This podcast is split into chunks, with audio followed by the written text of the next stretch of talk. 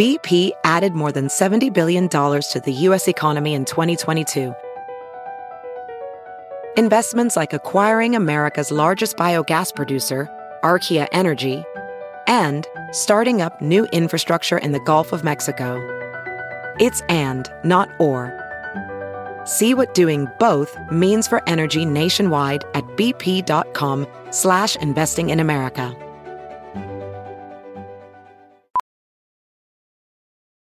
Professional welder Shayna Ford used VR training developed by ForgeFX to hone her skills as a welder. The more time that you spend practicing it, that's what separates a good welder from a great welder. VR training can help students like Shayna repeatedly practice specific skills. Virtual reality definitely helps because the more muscle memory that you have, the smoother your weld is. Explore more stories like Shayna's at meta.com slash metaverse impact.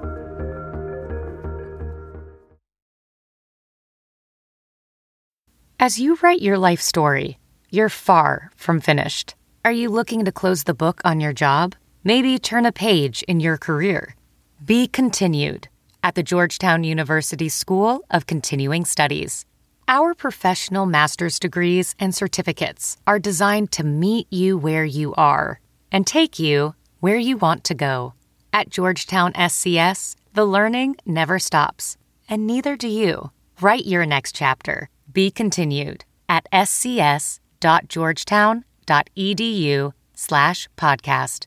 Welcome to episode 337 with my guest Anne from Berlin. I'm Paul Gilmartin. This is the Mental Illness Happy Hour, a place for honesty about all the battles in our heads, from medically diagnosed conditions, past traumas, and sexual dysfunction to everyday compulsive negative thinking. Uh, the show's not meant to be a substitute for professional mental counseling. Uh, I'm not a therapist. It's not a doctor's office. It's more like a waiting room that uh, that doesn't suck. But I did go to college. I did go to college. I did my undergrad in uh, How Could You? And then I got my master's in If Only. And I'm currently uh, working on my PhD in uh, Why Didn't I? I can't tell if that was mildly amusing or eye-rollingly bad. That's the thing that I miss about doing stand-up is I that immediate response of an audience. And the mean voice in my head, as many of you know, is named uh, Mean DJ Voice. It fills the gap. Immediately it fills the gap. And uh, I'm a little tired of him. A little tired of Mean DJ Voice.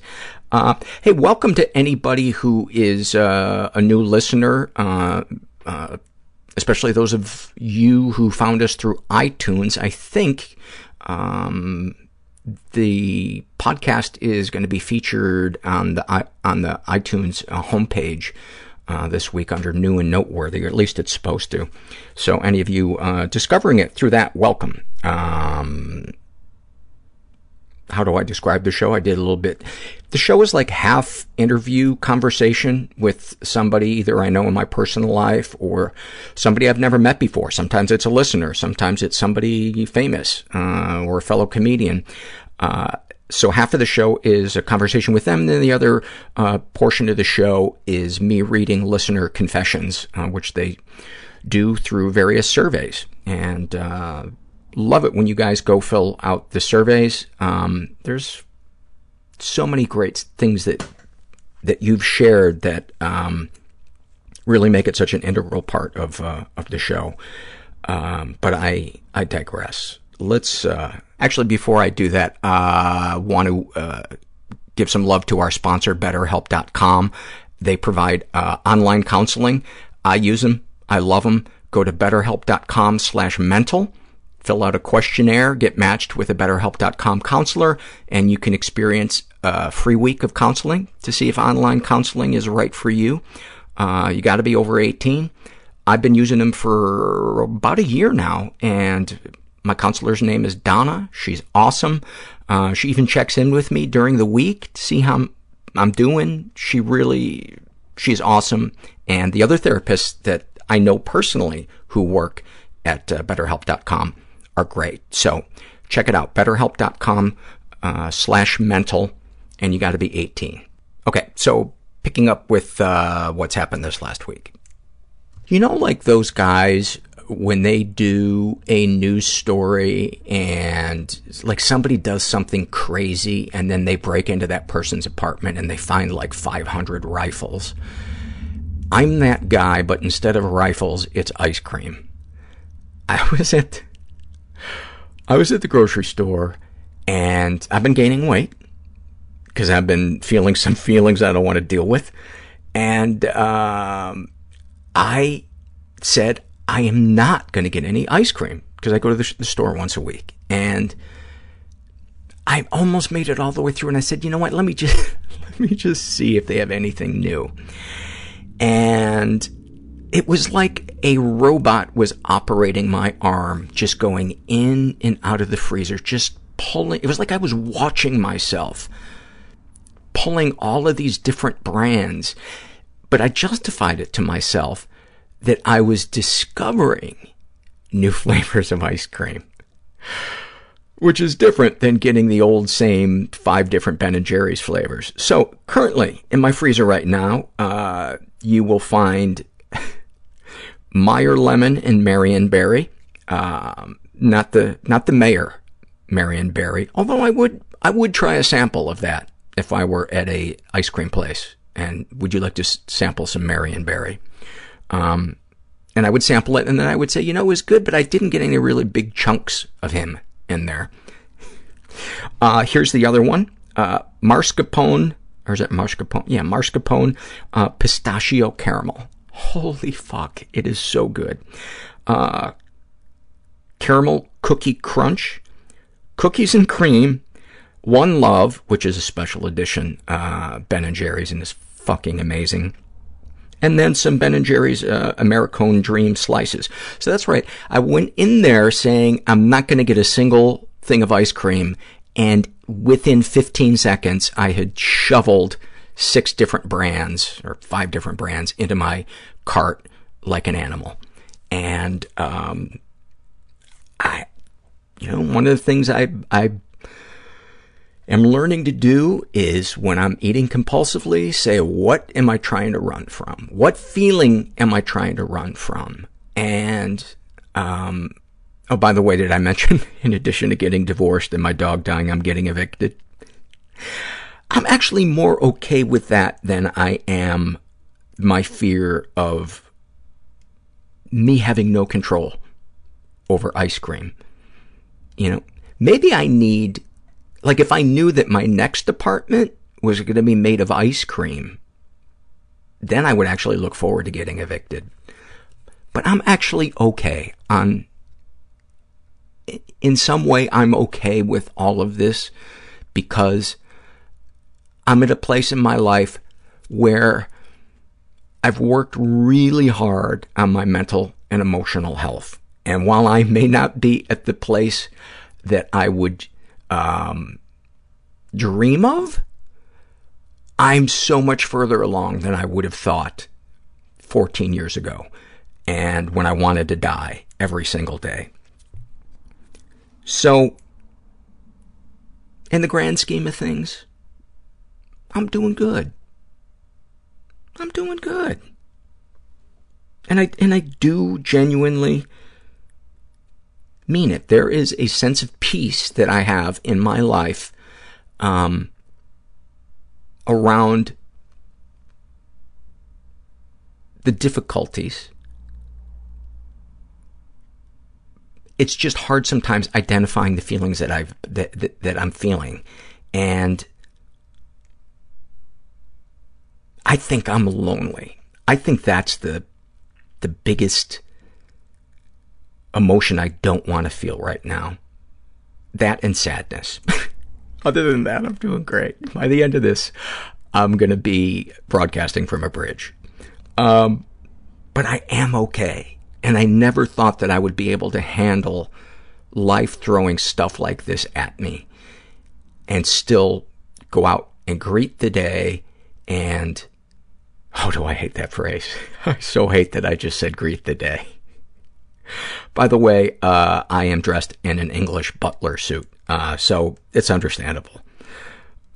Anyway, I don't know what the point of all of this is. It started off by me uh, wanting to let the new listener kind of know what the show was about and that um, that I have a problem with ice cream. Oh, my God, I'm dragging this whole fucking thing down.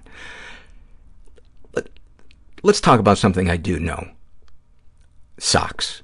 That's right. Let me tell you about Bombas, because I love their socks. Bombas started when two guys named uh, Randy and Dave uh, heard that socks were the number one requested clothing item in homeless shelters. And so for every pair of socks that Bombas sells, they donate a pair to those in need, which is awesome.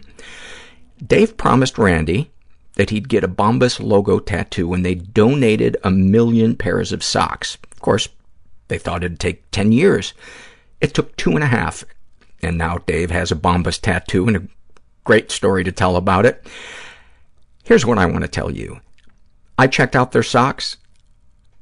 I got four different pairs, and I, now if it was ice cream, I'd have gotten six pairs. I got four different pairs of socks, and what I really, really like about Bombas is the selection that they have. Because you gotta have the right sock for the right shoe. And I just bought a pair of Vans and a pair of high tops.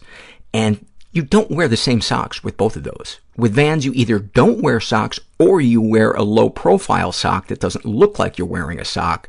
And Bombas had one that's perfect. It's super thin. I love it. And then they had a quarter, uh, quarter ankle, sock that's perfect with my high tops. And I couldn't be happier. They're great quality. Uh, there's no annoying toe seam. They don't fall down. Uh, what more do you want? What more do you want?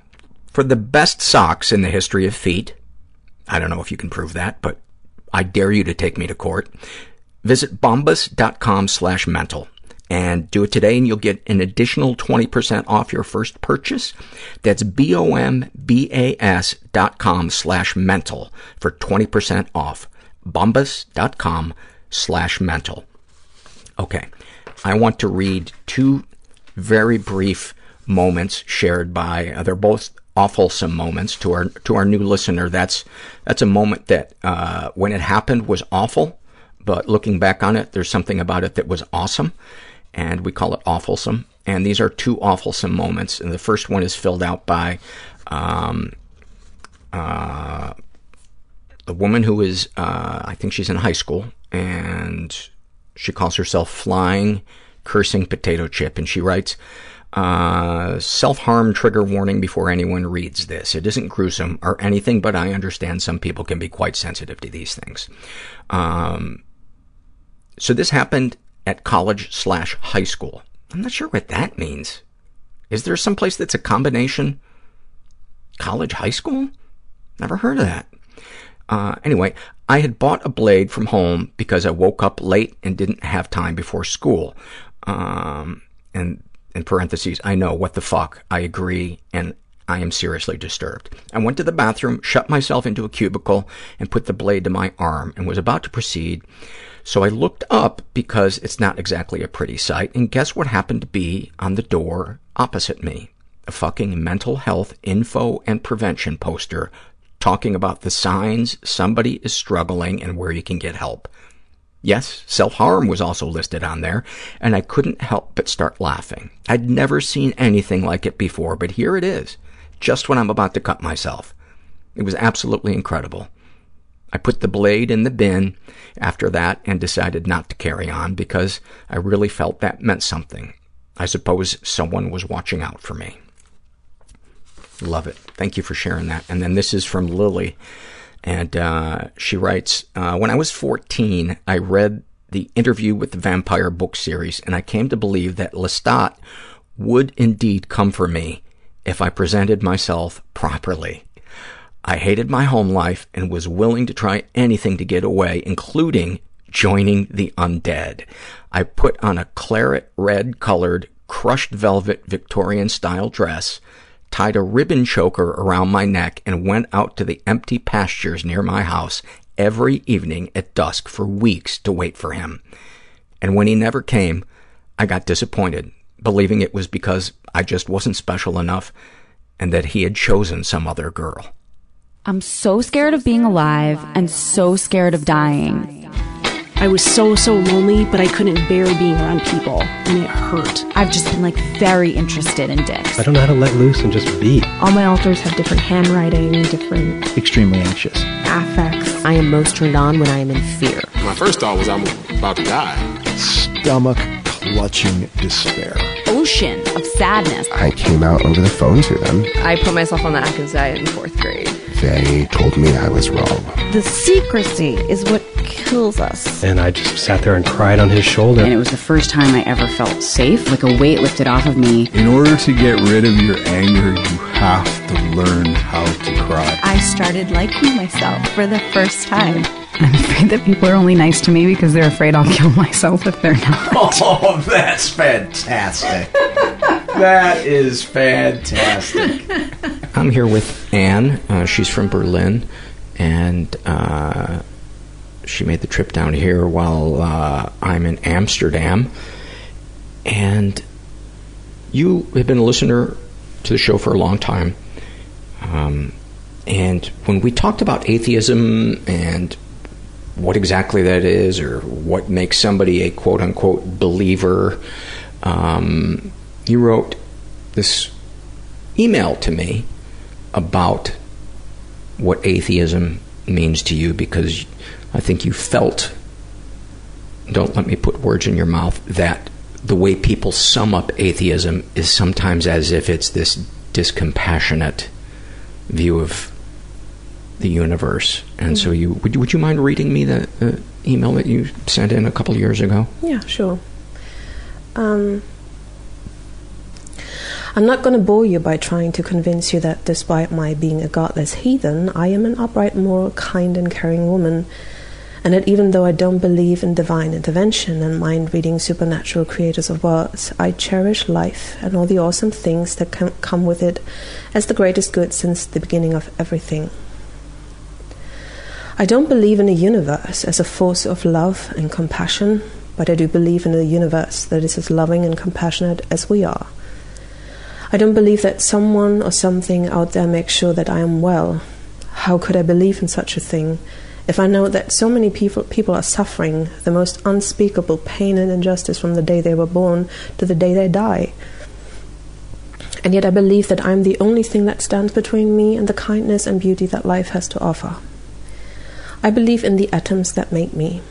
I stand breathless before an endless night sky, shaken by the vastness and unlikelihood of it all. And in this tiny fracture of time in which this set of atoms, forged in the heat of a star, has the privilege to experience itself.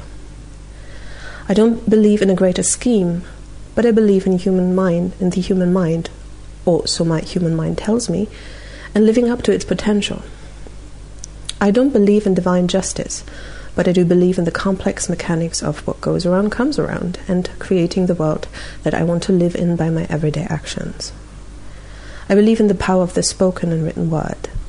I would like to believe in a soul, but I really can't, though I do believe that everything that ever lived is still an inherent part of this world. We are all connected, not by gods, spirits or fate, but by our actions, by the very light bouncing off of the things that we touch and create from the eyes we looked into. Little photons going on forever, energy never running out, only changing its course and form. The light which fell onto my newborn body and into the eyes of my grandfather still exists. The energy that his mind gathered in this very moment to decide never to touch a drop of alcohol ever again is still there. Sorry for the cheesiness. And above all, I believe that letting go of God in religion has also helped me in becoming a more wholesome, mature person. And I know for sure that a lot of people feel the same way. I don't know why I'm writing all of this other than for the sake of making myself miserable over the question whether you're going to read this and if you're go- going to understand. But I feel that the things you believe in are not so different from the things that I believe in. We just have different names for it, and it pains me that the mere definition of a word stands between that yeah, see, that's what I wanted to say. There you have it. Hope you didn't have too much trouble reading through this wall of text since I'm not a native speaker, and thank you if you did at all. Take care, Paul, you amazing set of atoms. So, incredibly eloquent. And the fact that you wrote that in a second language just makes me want to say, fuck you. Thanks. Just a big fich dich. Is that right? Perfect. Really beautiful. I, I, uh, Anne is quite well aware that she is my one chance to practice my bad college German on, and sh- she's been extremely patient these last uh, last few hours we've been hanging out. Thank you for that that beautiful thing that you wrote. It, I would imagine there are many people out there who were nodding and saying, "Oh my God, she just put into words exactly how I feel about the universe and religion or lack of religion." And it's her second language. I agree with Paul. Fuck her. I'm so glad that you're here. Thank you for that silence. Um, we have so much to talk about. You are how old again? 35. 35. You were born in East Germany. Mm-hmm. You have borderline personality disorder. There is all kinds of dysfunction in your family. you could say that.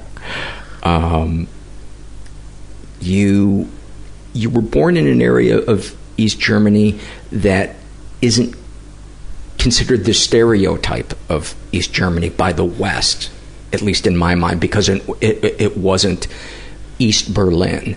Um, would you explain to people who might not remember East Germany when it was under the control of the, the, the Soviets and it was communist? Can you explain to them where you're from, what East Germany was, Mm-hmm. where your family lived, etc., etc.? So, kind of a history lesson, paint a picture of where you grew up.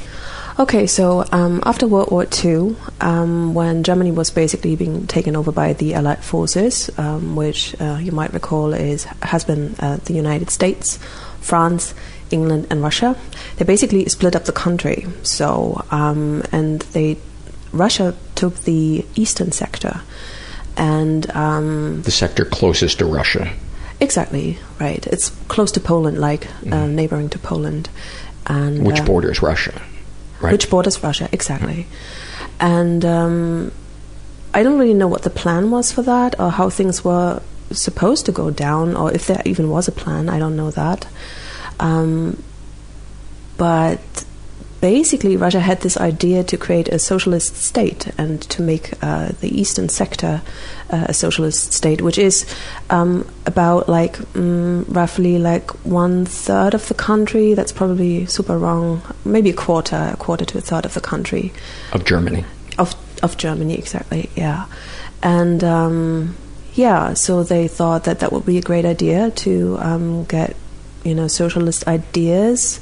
Um, And for and for young listeners, this was when Russia was the Soviet Union, which Yeah. meant Russia, and they controlled Poland, they controlled uh, the Ukraine, they they controlled uh, Czechoslovakia, they Mhm. they installed puppet regimes in a lot of these what were considered satellite states. Yeah. yeah, so it makes sense that they wanted to do the same thing with this little chunk of Germany, right? Right.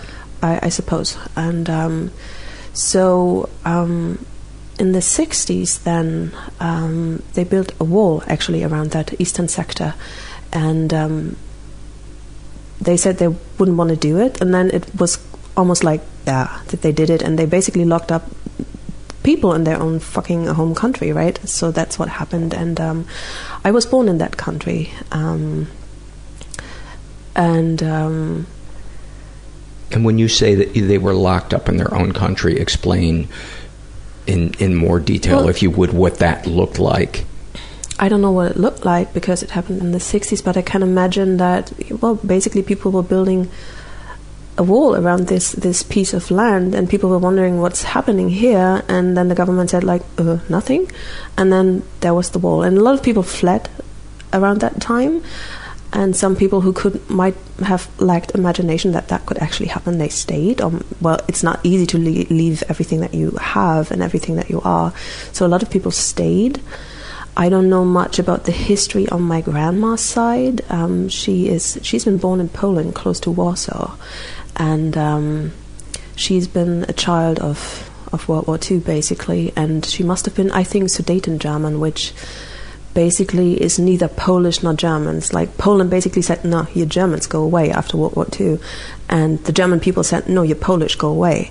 So I don't know how that ended her up in um, in Eastern Germany, but but it happened. I re- really wish I could tell you more about it, but I never really asked my my grandma that many questions, which I really regret. She passed away when I was 16, so never had really had the chance to clear that up, but yeah, so they made a living basically. Um, they settled in, in Eastern Germany, and um,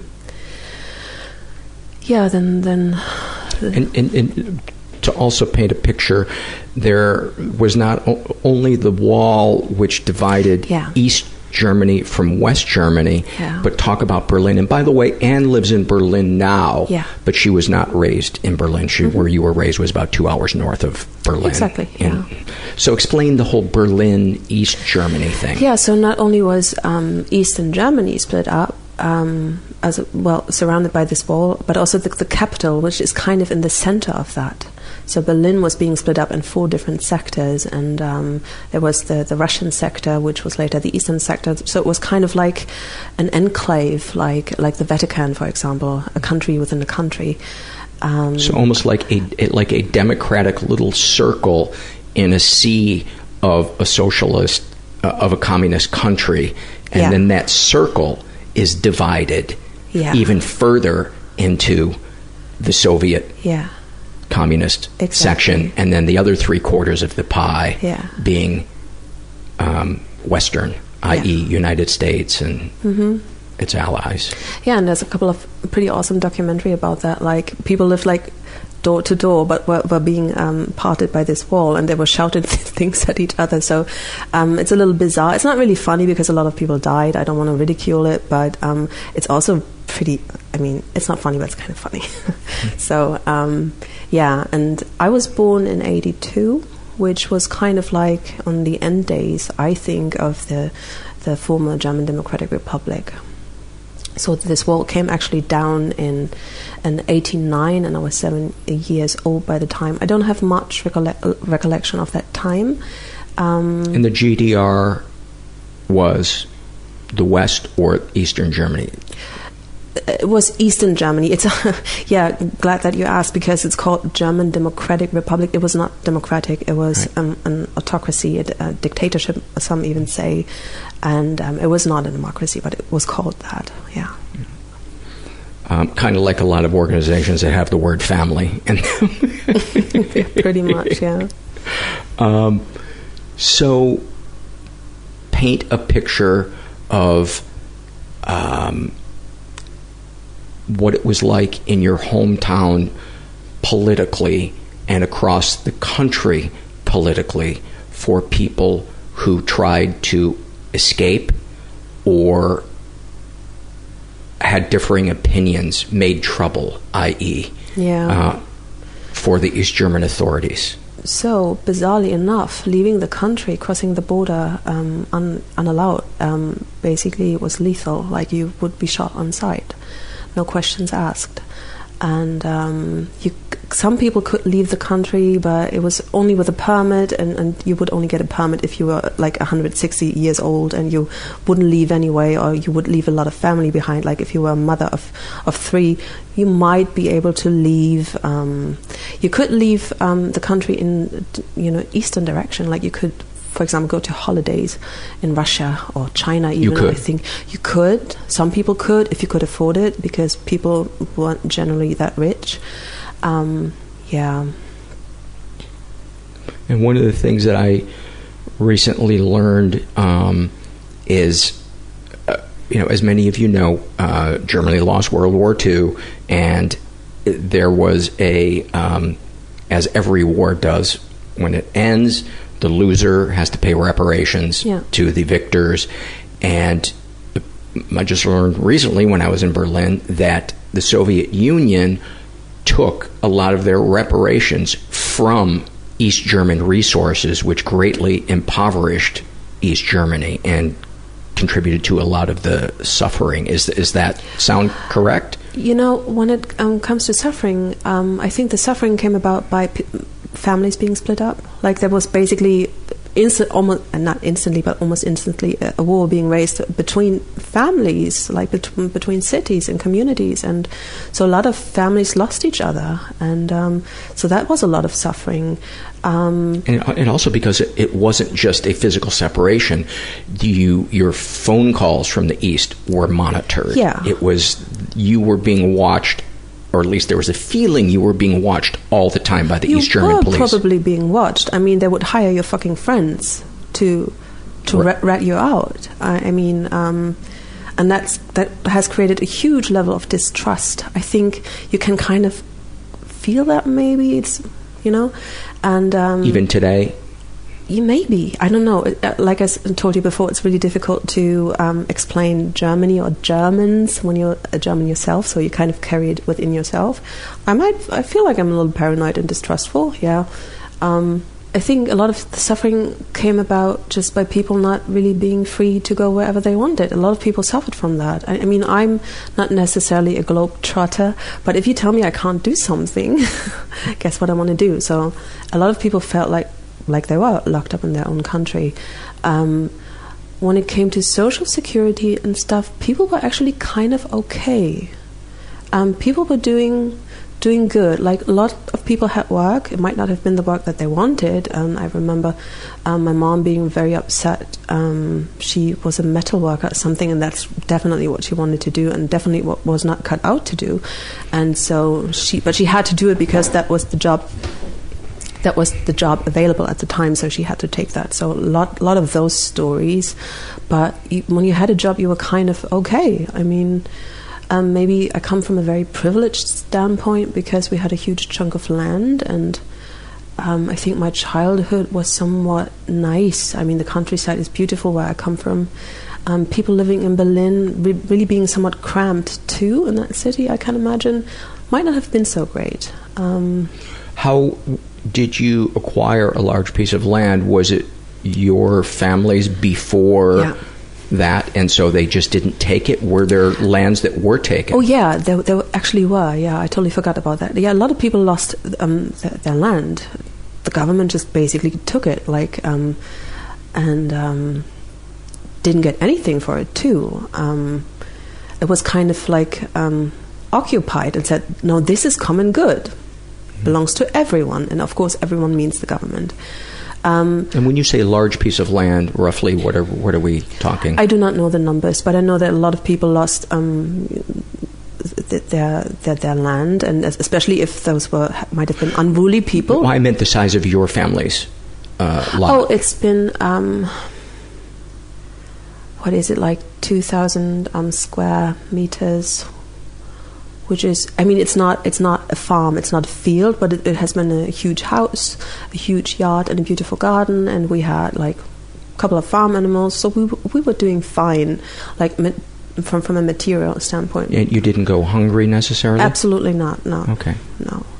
Um, and I think a lot of people were kind of somewhat safe. There was healthcare uh, there were jobs there was a base income um, for most people. So um, but people were somewhat um, upset because the, the, money that you earned might have been somewhat okay, but you couldn't really spend it. Like there was a shortage on, on everything. Getting a car, getting a phone. Uh, that, some people, it, it, took them like 20 years to get a car. You would kind of almost like uh, apply for. Yeah, you would apply for it. And, um, and did you have to save for it in addition to that? It was not the money. Most people had the money for a car, but there was just such a shortage. There was not enough import into into the country, and yeah, and there, I think it was also an idealistic thing that maybe that's just my opinion. I don't really know if that's necessarily true, but it's also like capitalism.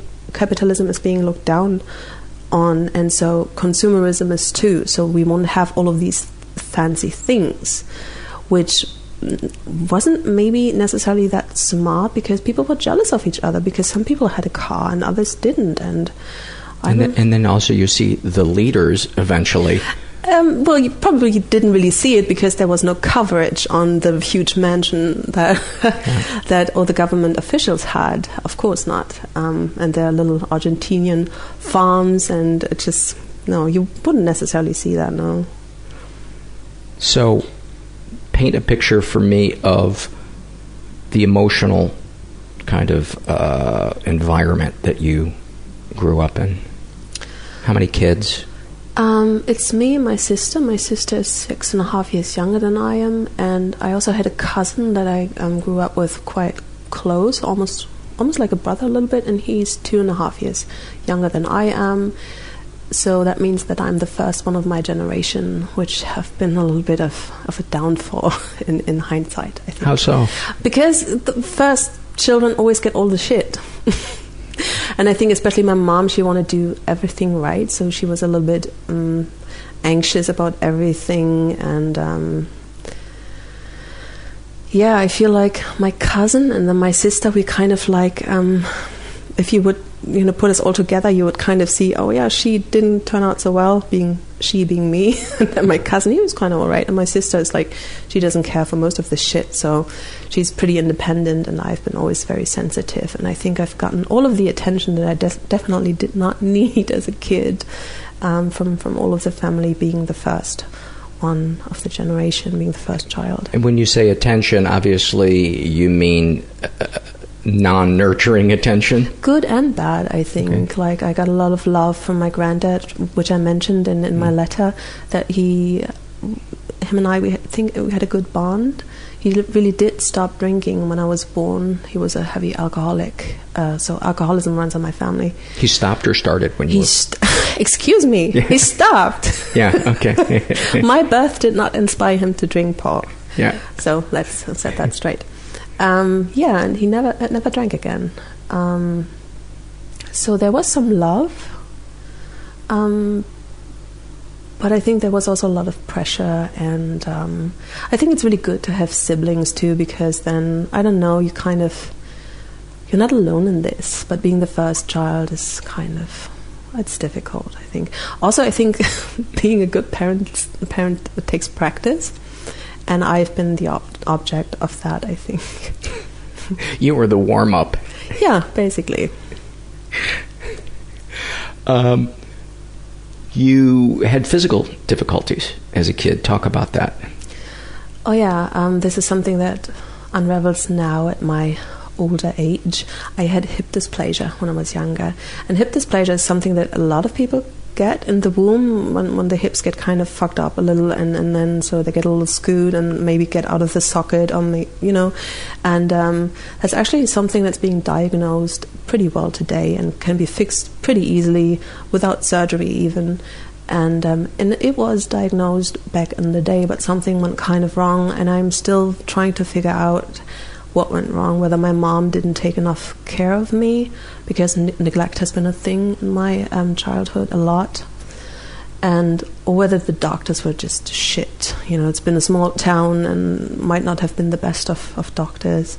So yeah, I struggle with that today, like hip dysplasia, not being able to, to walk properly, and of course getting a lot of shit from from it for my for it from from my family too, like I can't even count the, the, the many times where I've heard, go straight, watch your feet, do this, do that, and I physically couldn't. So I remember that kind of bullying from my family. Any particular members of your family? My aunt. Like she has been really mom's mom's sister. Mom's sister, mom's older sister. Yeah, the first of in her generation. Um, which is an interesting connection because she has always been very hard on, on me, especially. Was she harder on you than your mom was? Yeah, she was cruel. I mean, my mom, with my mom, the, the main issue is neglect. My mom is a bit of a narcissist, and I'm, I'm struggling to call his, her that. I'm, I'm kind of. Um, I remember that the face that my therapist made when I told her, hmm, I kind of have an issue, you know, really tagging my mom as a narcissist because she's not so bad. I mean, on the scale of narcissism, she's kind of low. And my therapist was like, she was uh, kind of baffled a bit, and I, I remember that, that that was just recently, you know. But I still do believe, yeah. I mean, there are narcissists and then there are narcissists. I mean, for a child, it doesn't really matter. Ne- neglect is neglect, and you Exactly. you have um, you're kind of an ambassador of that on, on the podcast. I think it doesn't really matter how severe it was, especially when you're a very sensitive kid. Um, you suck all of that shit up, and then Th- If the message is you don't matter, doesn't really matter what envelope it was mailed in. Yeah, yeah. But I, I, was, I struggle really seeing seeing that, and I'm I'm working through that at the moment. Actually, really seeing okay, my mom actually might be a narcissist, and you know that's part of this whole issue with narcissists. They're really good at telling you that they're not. that the yeah, that the issue is I'm you. laughing because it, it's so perfectly described. and I know that, but when and they we're in that project situation, it. yeah. They project everything they hate about themselves. And I've done so much work. I've so not, not, so much therapy and so much um, really self um, research, you know, within myself. But I still struggle with that, and that's like the fuckery of, of narcissism, isn't it? It really is. It's it's a it is a form of brainwashing. Being raised by a narcissist is a form of brainwashing, and it takes years, years to undo. It doesn't. There isn't an epiphany when it all suddenly goes away. Yeah. Even though I must say, my therapist's face uh, it came close to an epiphany. Yeah, that felt really good. when you said, "I think my mom might be a, a yeah, and her face and, and her being angry for me a little bit. I, I felt that like um, I've just restarted therapy, not restarted by started my second round with her, um, and that felt really good seeing that mirrored because I had a very hard time for a long time to be angry, and yeah, so- Why? Because that's what I've been told not to be. We're not supposed to be angry. Um, or have any sort of feelings really. Yeah. Also, I always had the idea that, like, my story is not so bad. Um, my family has its merits. Like, it would be so much easier if they would would all just be completely shit. like, Isn't that the truth? yeah. Isn't that the truth? It would be so much easier. I mean, I shouldn't, you know, I shouldn't wish for my family being worse. I mean, there are families that kill their children, right? So, but sometimes I wish that, Just in terms of making the decision to allow yourself to feel yeah, the pain, yeah, the loss, the grief over what baseline things you didn't get. Yeah, without having this like major event that had happened and that you, you know, it's, it's so important, I think, to resist the urge to sum up that abuser or neglector as good or bad. It- Yeah. It doesn't matter what the total score is. yeah, but you know, I suffer from borderline. We're not particularly good at that. so, mm, Well, would now be a good time. Actually, before we segue to you talking about uh, having borderline personality disorder, uh, give me some uh, moments with your mom that were emblematic of your relationship with her and her neglect, and also give me some good moments with your family Mhm. to show that complexity.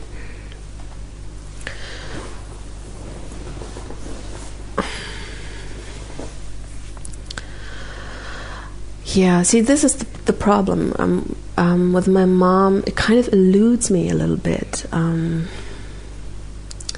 it's it's the little things oftentimes that mark her as a narcissist. I think. Um, I've just starting to really be much more aware of these things, and I um, I had visited my family in December right before Chris- Christmas, which is always a great time for most people probably to figure out family stuff. It might actually be because like the the worst things come often oftentimes come out at Christmas. You know, when, when everyone's kind of tense and stuff, and um, everyone wants it kind of to be nice, but it really isn't because things aren't just working out. And uh, I had been depressed for, for a while by that time, and I thought it would be a good. stupid me saying it now. I thought it would be a good idea if I'm feeling low. I should really visit my family. I don't know what that was about. Um, so yeah, I went for a couple of days, and um, I just noticed little things that I hadn't noticed before with my mom. Like she can't really connect with me. She kind of tries, but I feel like she doesn't really listen. She just waits waits for an opening for her to chip in something that is about her. And um, I've always, I think I've always ex- made an excuse for her. I just thought, well, she doesn't know any better, or even worse, I would think, yeah, well, what I've been telling her wasn't particularly interesting, so I guess it's okay that she kind of cut me short. No, it's not. And the fact, I think the, the, the fact that I'm I'm used to that and I'm I'm I'm making excuses for it actually tells you tells you a lot. I think. Um, so it must have already been like that. Um, yeah, I would, would your mom talk at length as well, or or was it she just kind of wouldn't let you really um, express yourself, either because she would cut you off or she wouldn't really pay attention? Oh, both. I remember we had this talk. Like she would come into my room. She has this little guest room where I would stay, and she would come in, and she had co- just come from a birthday with her friends, and she just, you know, opened the door and just told me, "So I've been at this birthday, and I've." I haven't really been feeling it. I haven't been really feeling my friends. I felt like I c- couldn't really connect. That's what she has been telling me about this little birthday party that she just um, went uh, came from. And for a moment, I felt like, hey, this is something that I can relate to because I've been some, feeling somewhat disconnected sometimes, even in you know in the company of friends, and I, that's something I that I've struggled with that in, in the past. And um, I told her, yeah, you know what, I've been feeling like that. I can kind of understand, I think. And, um, but you know, I've just met these new people. And at that time, I had, had made a couple of new friends, some writers' friends. So I'm a writer myself, or I, I uh, aspire to be. And um, I've been, they really clicked with me. And I felt like for a second there, I really, f- maybe I found my tribe or something. And I was trying to tell her that, um, yeah, maybe you just keep on looking. Maybe those are not the right kind of people. Trying to kind of have a conversation, but apparently that was not what she was going for, and she just turned around and left the room. Wow. And uh, wow. And wow. I, I said, yeah, and I was really baffled by that, and already making excuses for it. Maybe, maybe she. but really failing to make an excuse for it. And uh, and I said something like, "Yeah, thanks for the conversation. That's been nice." And she looked at me and smiled as if I was making a joke. And she, I think she actually thought she did nothing wrong. And also, she didn't want to know anything She- about these she- new friends of mine, which was also very hurtful. Like, tell me about these new friends. Who are these people? Maybe I want to meet them, and maybe you want to bring them. It's, it's showing some kind of interest. And for a second, I thought, well, maybe I've not been validating her. Maybe I shouldn't have brought my issues up. But I really felt like, hey, this is something that we can actually connect on. But no, it just went poof between us, and then she left the room. And yeah. And sh- and she thought you were serious, whereas you had kind of meant it sarcastically. Thanks for having this great conversation. I don't know. I've- don't. I, I honestly do not know. I cannot relate to that. I can relate to a lot of things, but just No, I walking was- out on something. I, I I was unclear when you said to her, "Well, thanks. It's been great having this conversation." I, yeah, that's what I don't did, know. You, did you mean it genuinely, Oh, or me. or was it like a sarcastic thing, like "Wow, thanks, mom"? Yeah, that's that, That- was that, that was my notion. Now. And but she didn't realize that you were making a joke because she couldn't see that what she did was. I think she did, but she might have just put it off as banter or something, like giving each other other a little bit shit and then have a laugh about I it. see. No, but I didn't think it was funny. But I was so baffled that I was struggling to say anything at all. So I said that. Maybe I wasn't clear enough, but um, yeah, I remember that. I think that's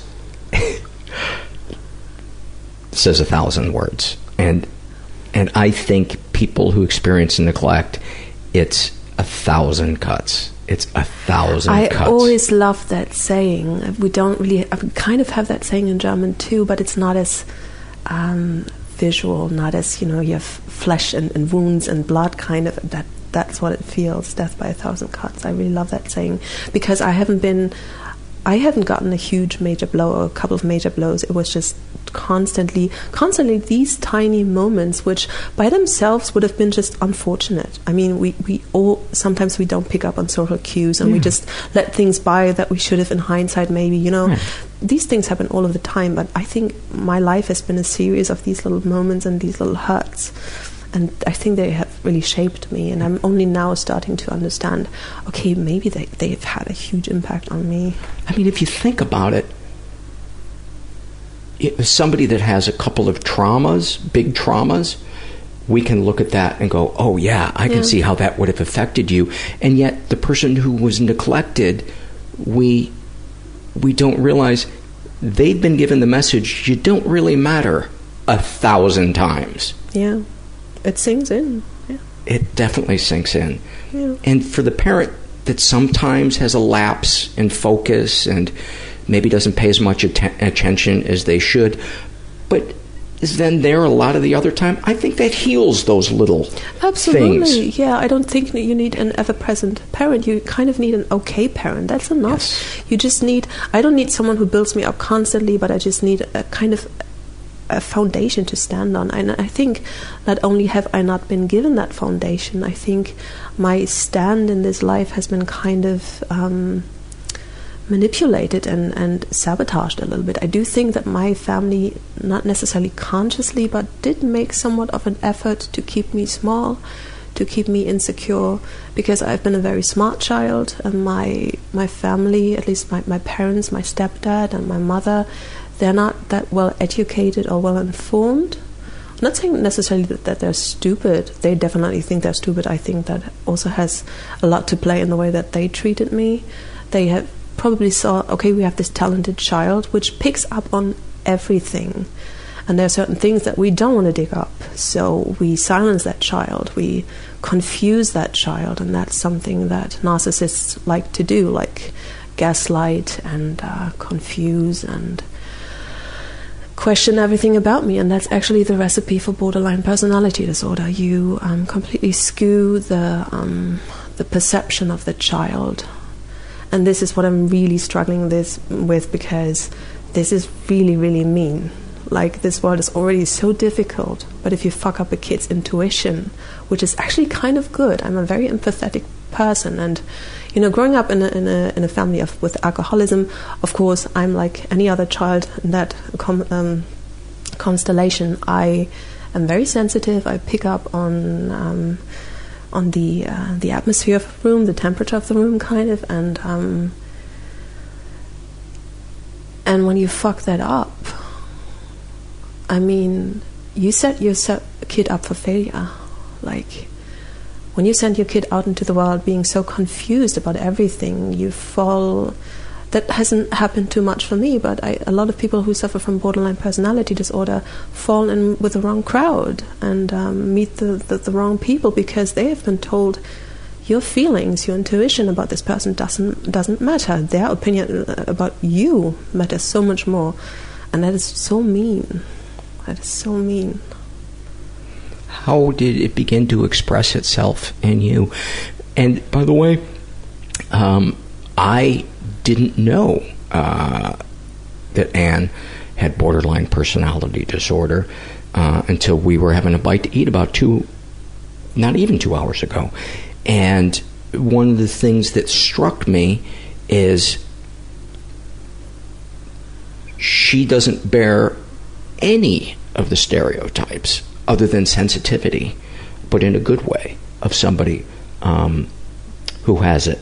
Um, although I would also say being bright uh, tends to be a, a common trait of people with borderline personality disorder. But in terms of mood fluctuations, one of the most even keeled people um, I've spent time with um, talk about that and and how there is a spectrum of the way the disorder expresses itself in different people, especially those who have gotten help and learned dialectical behavior therapy. Well, first of all, the outside does not match the inside. In our spending time together this Yeah. afternoon, have there been times when you've felt emotional turmoil, rage, f- terror, uh, fear, uh, things that you've that you've hid from me that you're comfortable sharing? No, I've been pretty comfortable, but I, um, the time leading up to our meetup um, has been really difficult because I've been really looking forward to this, and then I've been like really scared, especially about the fact I was a little bit anxious that actually you would come to Berlin. That that was kind of the plan, and I thought, so how do I entertain this guy that lives in LA? So how can I make him happy, and how can I make it worthwhile for him? And I've been dreading over this for a long time, and I thought. There's also always this idea that I'm super boring and he's going to be bored with me and he's not going to like me anymore and blah blah blah and so these two diametrically opposed feelings have been kind of um, switching back and forth, sometimes um, in minutes, and that's that's a trait of borderline, absolutely. And um, but in general, I, I, can say that this turmoil, this inner turmoil, usually does not show, but because this is also what I've learned. Also, there's something to say about on, on the borderline spectrum, like the severity of it. I do, in all fairness, I do rank somewhat low.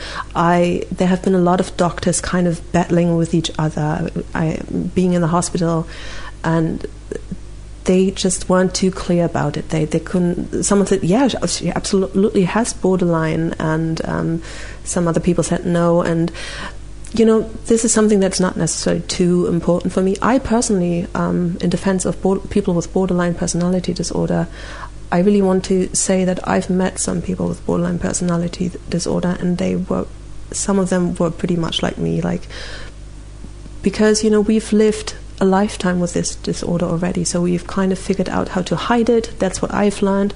Some people have might have learned by themselves how to deal with it and not become raging idiots and um, mean and, take it out on other people. And um, yeah, it makes me sad that people see borderline as this, you know, the crazy maniacs that cut themselves. And I've met so many highly sensitive, highly intelligent people, beautiful people that really, really struggled. And yeah. I, I consider you one of no, them. No, no, no, no. I do. You know, uh, Anne and I have corresponded many times since you wrote that beautiful email to me uh, several years ago. Mm-hmm. And um, you're you're somebody who also doesn't mince words. You know, you're you're one of the least phony people um, I've I've met, uh, and it it speaks to me. It speaks to the fact that borderline personality disorder is not a death sentence. Absolutely not. It can be managed, and um, that that there is a spectrum.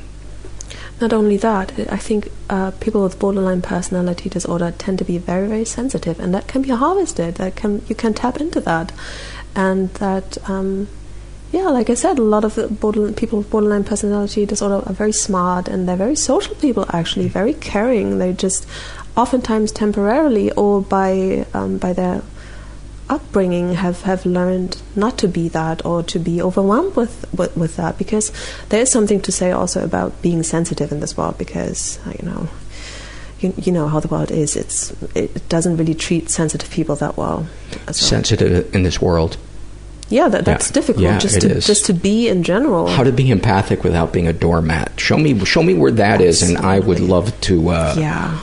To to live there. Absolutely. Yeah. Um, so, give me an example of a way that you handled something before you began to get tools for this, and a way you handled something after you learned tools for it. So, I remember the first time I started DBT or even heard about DBT was. Um, what I learned is that you can actually regulate your feelings, that you can actually do that was that was pretty much a revelation for me that I was not only able to do do that, um, but also allowed to do that. I think this is something that a lot of people have to learn, not just people with borderline personality disorder, but of course people with that disorder, um, especially because their emotions are like completely, usually completely out of whack, or just so extreme. I think mm. um, oftentimes and uh, also quite harmful, not only to others but themselves. And um, yeah, I remember that give me really give me some pause just hearing that, and uh, that already has changed me in. Um,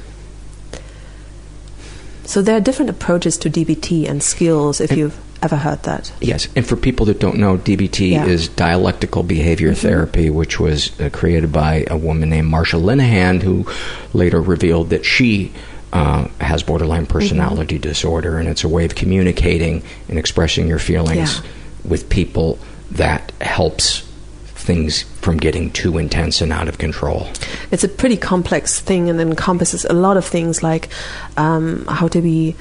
Um, of course, how to be vocal about your feelings, where to put them, when to put them, um, and not only regulate them, but sometimes just let them happen. So you learn these different tools, and it's it's a lot of work, but it's also incredibly freeing.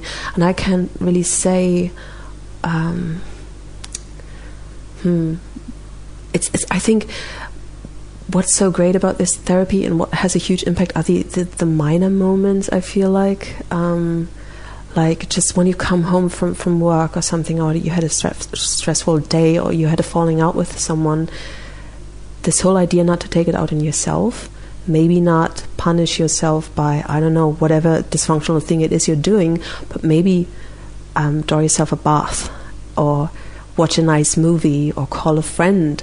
This is something that we have to learn, that a lot of people have to learn, um, but especially people who suffer from borderline personality disorder and people who ha- had narcissistic parents, because that's something that you just don't do. That's something that I learned actually, that it's this weird idea of modesty, like you don't do things for yourself. And um, I really had to learn that and really also take the time, just really be worth it. And So, also, so, so self care. Self care is a huge thing. Yeah, I, I've not learned self care enough. It's interesting too because that is also a huge component of people uh, recovering from sexual abuse. A, a huge one. I, I bet. Yeah. Yeah, but go ahead.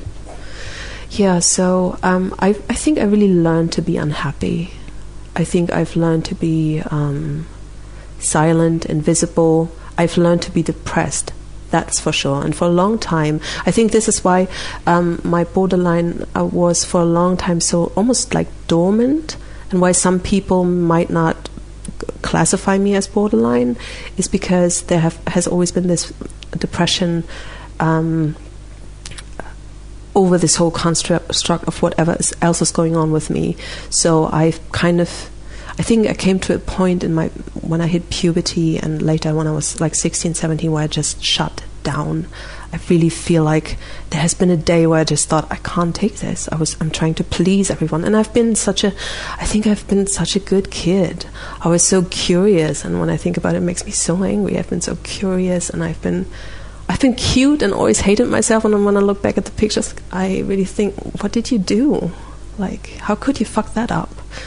And um, I think also my, my family has always been somewhat scared of me being so sensitive because, of course, like I said, um, they didn't want all the issues to surface, like the alcoholism, the the um, the frustration too. Like my family's kind of happy with being unhappy, kind of, and. Uh, everyone's kind of there's so many um, like um, dependencies, like weird dependencies, and people are so unhappy in that. And and yeah, when it comes to self care, I've I've I've just recently realized that everything caring in my childhood um, might have been my grandma actually, and that's it, that idea is just a couple of days old actually. Um, I just thought about my childhood and I thought about where was my mom in all of this, and she was just not there. Like the memories I have with her are mostly unpleasant, to be quite honest. Maybe I don't really know what that means because memory tends to be fucked up a little bit sometimes. But when I think about the facts, like who got me to the doctor, who waited for me with a warm meal when I went home from school, which is such a beautiful thing to do. and it's also such a thing, you know, like for, for parents to do. And that, that was my mom and uh, my grandma. And she took me on vacation. Like I spent a lot of time on, on, on their boat, on, on lakes and rivers and, and in forests. And I, I cherished that time a lot. She was the one who got me to the dentist and to the sauna, and she was the one that talked to me when I when I got home, talked to me about friends, and talked to me like I was a person. And um, I've been idealizing my grandpa a lot. and he was. Were, were these the parents on your dad's side or your mom's my side? mom's side. Um, It's interesting too that Yeah. that they would have been the parents of somebody who was so narcissistic. um, what I find weird about the whole situation is that my mo- grandma has been a very strict mother, and I think she has been very hard on, especially my mom. I think my mom was a little bit of the Cinderella kind of character, taking care of the household, taking care of her younger brother, and kind of be a little bit of a maiden in this household. And uh, yeah, my my grandma has always also like. Um, she she beat my mom and um, But she didn't two you. siblings. No, I keep seeing this thing where a parent is abusive to their child and then is a warm grandparent. Yeah, that happens often, yeah. Is it because they're so afraid that that kid represents them, but as a grandparent, the I pressure is so. off? I think that's the case. Also, I think my grandma might have seen that my mom was maybe not cut out to be a mom. Maybe. And so she was like, this is a chance for me to step in and. I think it's it, she felt it was her responsibility, and I think she also loved me. Yeah. Yeah.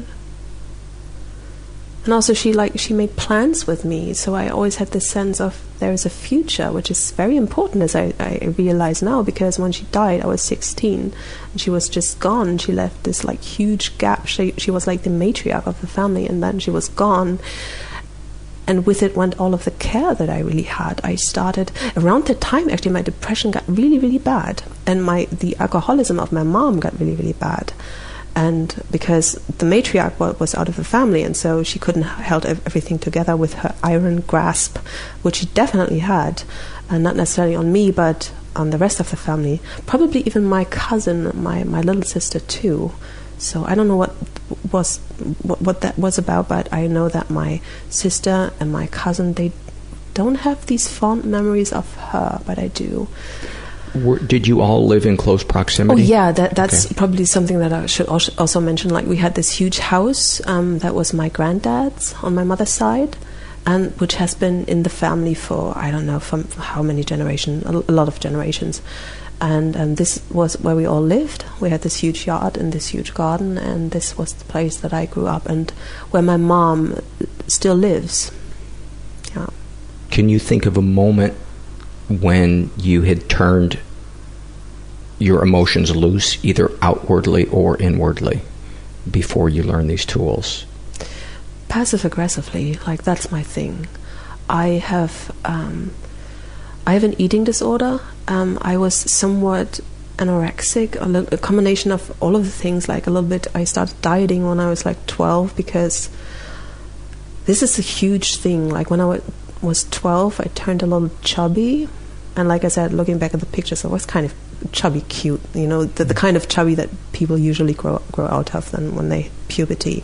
But my family was making a huge deal about it and not necessarily to my face but i heard them talking behind my back which I still feel that pain, that betrayal of my like. I remember my whole family sitting together around the coffee table, which I was for some reason not invited to, probably because I was a little chubby, and so you just stop eating cake or something. I don't know what the thought behind that was, and I felt really struck and really betrayed, and that happened a couple of times, and I realized, okay, so my body is apparently a public interest, and apparently not right. So I started dieting myself, and how you do that when you're 12 years old? What do you do? You stop eating, and that's a really good idea. Um, I say ironically, um, when you're just about to hit puberty and you're growing and your brain is growing, your muscles and, and your bones are growing, it's really a good idea to stop eating, right? and so, yeah, and I think there's also some. By, by the way, yeah. first time I've heard a German be sarcastic. It was rumored that the Germans do not enjoy sarcasm. I want it noted. Come I experienced on, one. We've been spending the whole day. That couldn't have been the first time. Um, so yeah, what I also find interesting is that my binge eating disorder, which later developed because when you don't eat anything the whole day, um, what you're going to do then is you, you start binging because your body kind of craves that food. And it's probably good that it does because I might not be here today. I might be dead. And um, even though I've struggled with weight and body image issues my whole life, and I'm kind of coming somewhat to terms with it now. But it was a real struggle, and um, I've done a lot of damage to my body. I think, and I'm really sorry for that. With with weight fluctuations or weight fluctuation, like my skin looks really bad. It looks really like it looks old and looks. I have like these.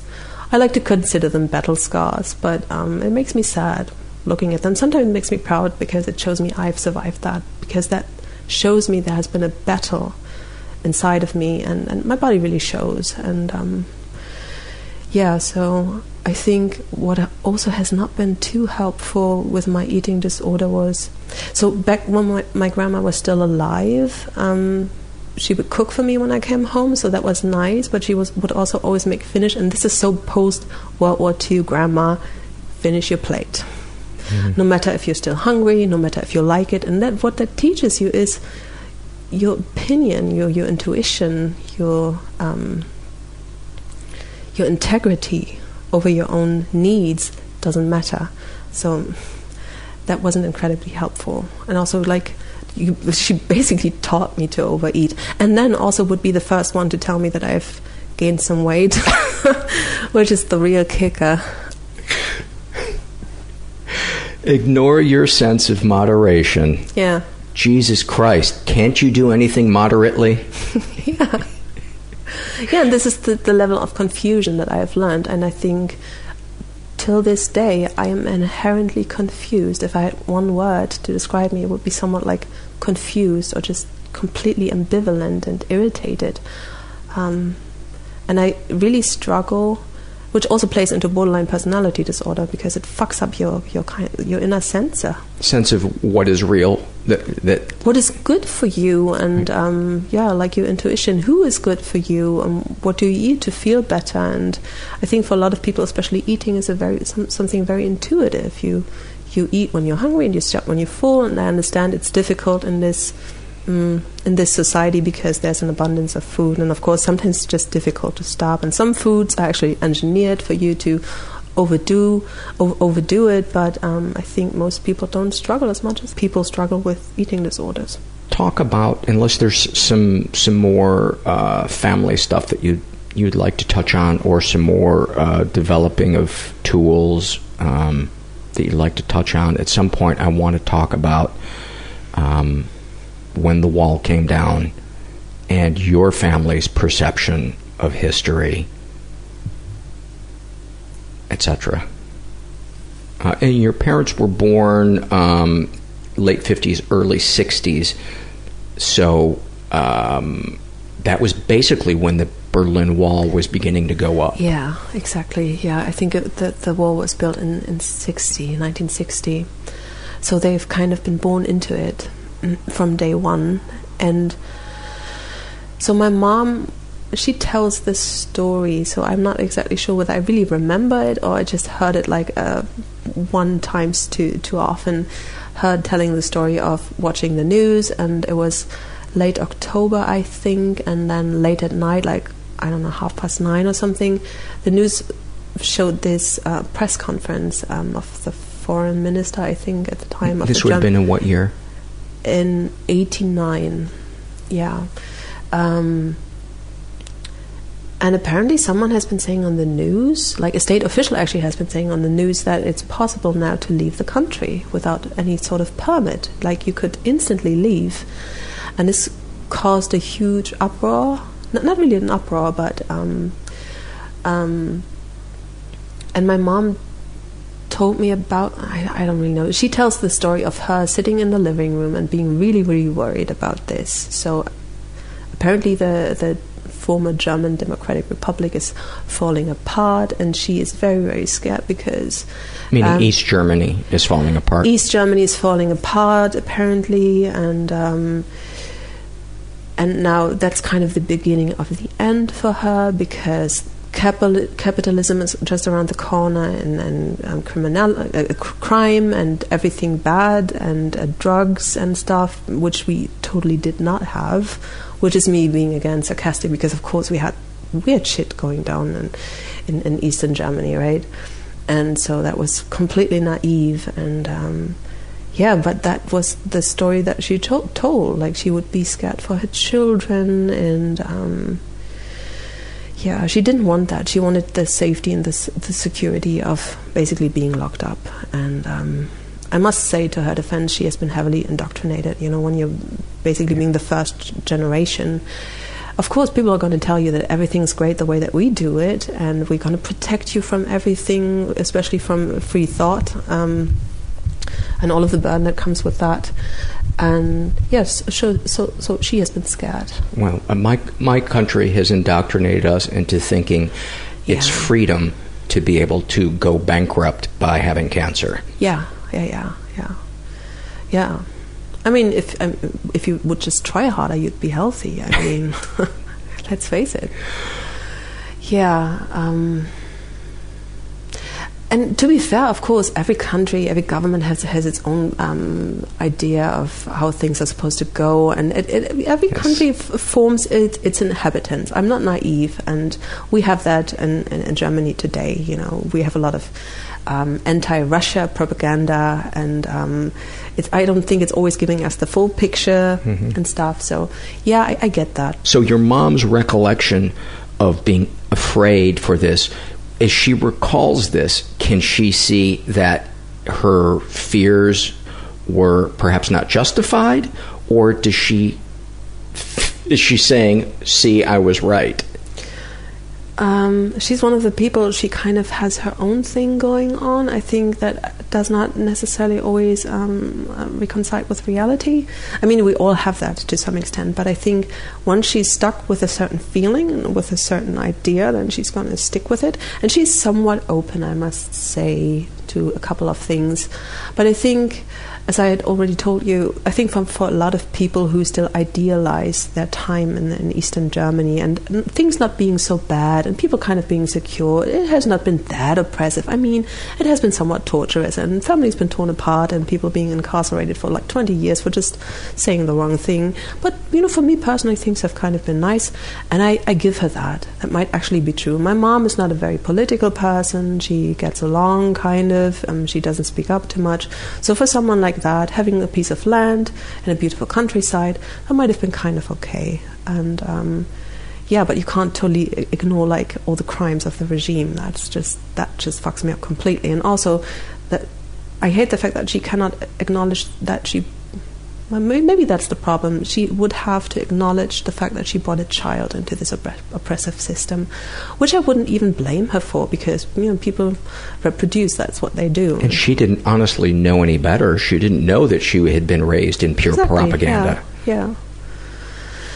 Yeah, but on on some level, I think she might be a little bit ashamed um, by that. So she um, kind of subscribed to, subscribes to this um, Stockholm syndrome, as I like to call it, which it, it almost kind of is, I think. Um, and yeah, also like I said, she's been young, and, and kind of things have been all right for her. So um, I just love that somebody in East Germany had Stockholm syndrome. the West did get to her. yeah. Uh, so, when the wall came down, obviously you were young. You were what seven years old. Mhm. What do you remember, or what memories, as you watch them now, bring up any kind of emotions in you? Video footage Yeah. or things. What what things kind of resonate and I think that the events of that night of uh, in October have been pretty extraordinary and pretty unique. I think because things could have gone south pretty easily. Like um, so, if people are not f- familiar with um, the, the history of it, it's really worth just watching a documentary and watching the real footage of it of that night of Is- the news. It's uh, a lot of it is on YouTube. You can you can watch. is there it. a particular documentary that you would recommend? Mm, no, not necessarily. There are a couple of good ones, I guess. I can't remember the names. There are also a couple of good movies. We talked uh, about Life of the Others. The Life of. Others is Yeah. an amazing uh, movie, and and uh, you had said that it, you felt like it was a an accurate depiction of uh, what it felt like to live in East Germany in terms of being Mm. watched? I can say that I was too young to really make make that acknowledgement, but I. I'm saying it for you. Oh, thanks, Paul. um, no, but what I, what I like about it is I'm a sucker for, these kind of stories where the villains are not all bad. Like there's this. Stasi worker who's been listening on on this actress, I think, and kind of being part of her life, and, and of course in a very invasive, awful way, but kind of like. Kind I of want to give too much away of of, of, Yes. of of the movie because it's very subtle, and I just like that. that really just- subtle. Yeah. yeah, and, and also like a lot of people thought they were doing the right thing, like they they were um, fending off the the the um, um, the, the enemies of the state, and um, this state is kind of a good thing and needs to be protected. And so, yeah, I think that's a good idea to keep that in mind and not not to just vilify people um, without really reflecting on what might have driven them and stuff. So I like that.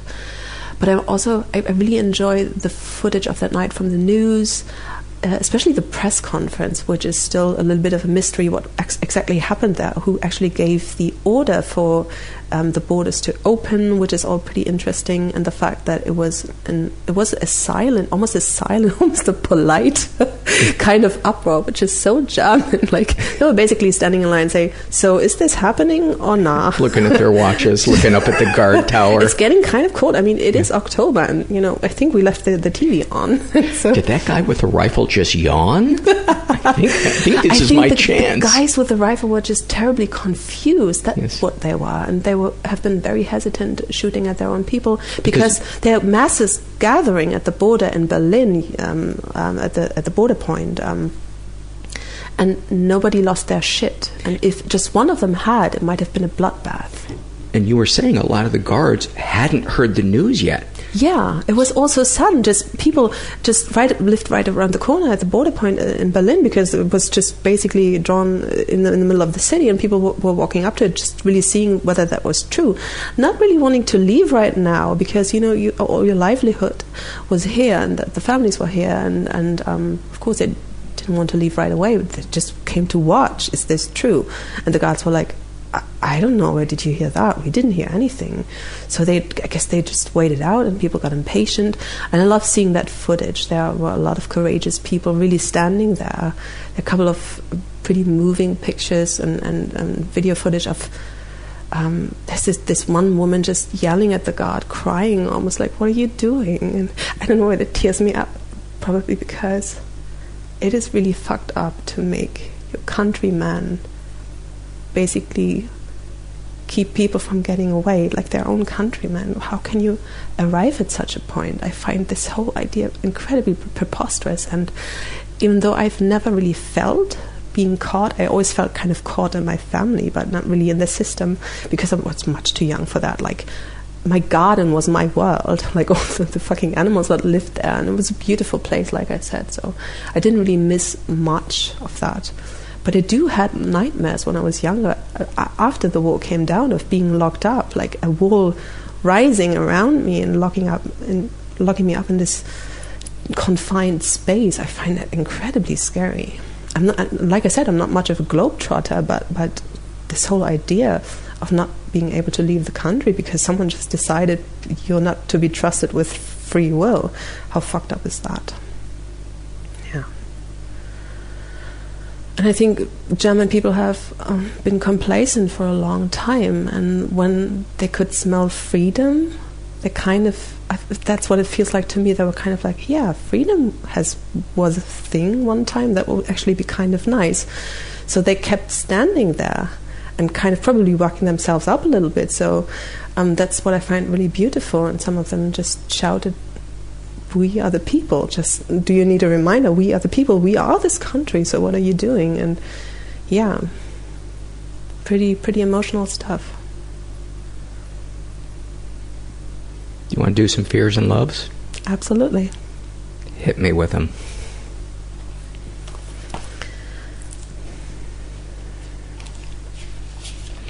Uh, I'm going to do one since we're here in the Netherlands. And by the way, the reason we were are recording you here instead of Berlin, Anne came down with the flu when I was in Berlin and was kind enough to warn me uh, that. Uh, and and just to let you know, you're not the only one that is uh, uh, overthinks things and doubts her intuition.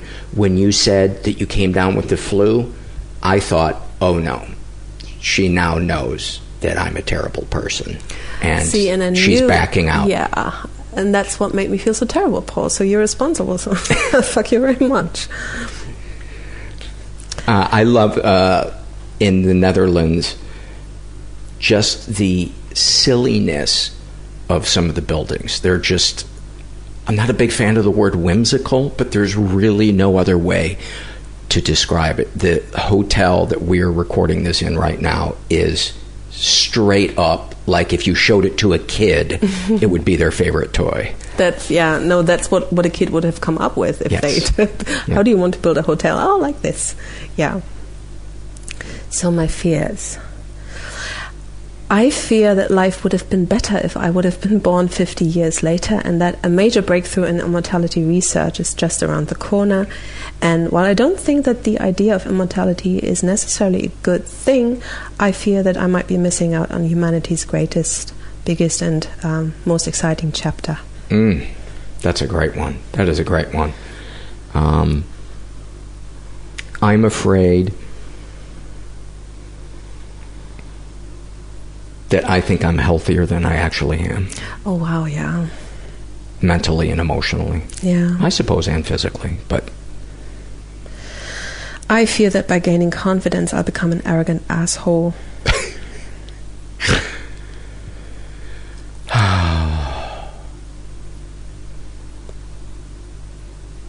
I'm afraid I will always pick apart the way I look.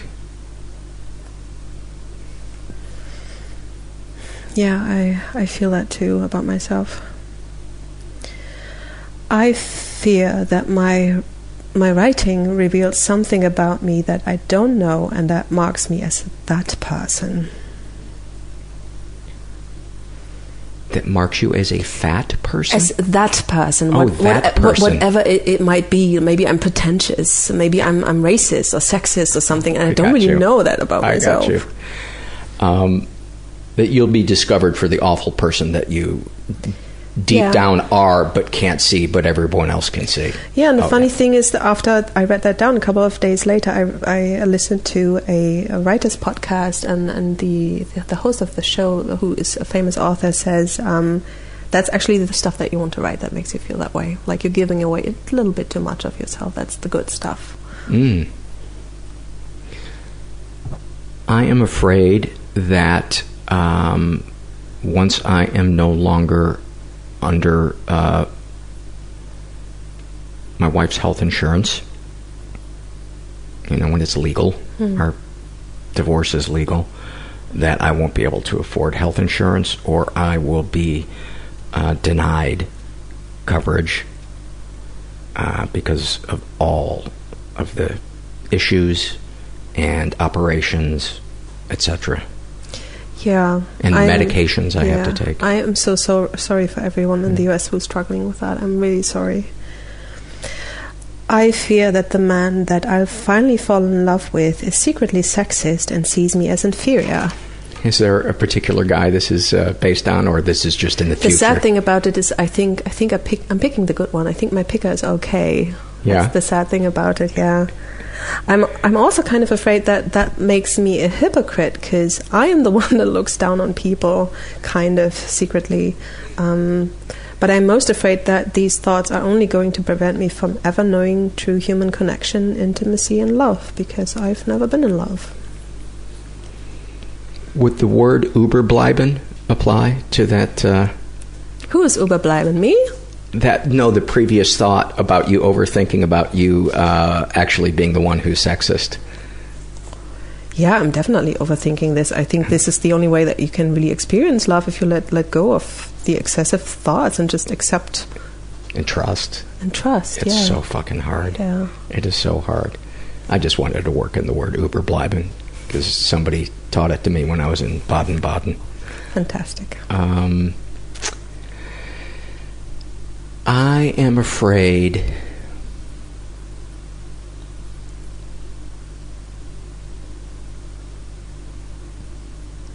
that this all the political turmoil that's happening right now is not a blip on the radar.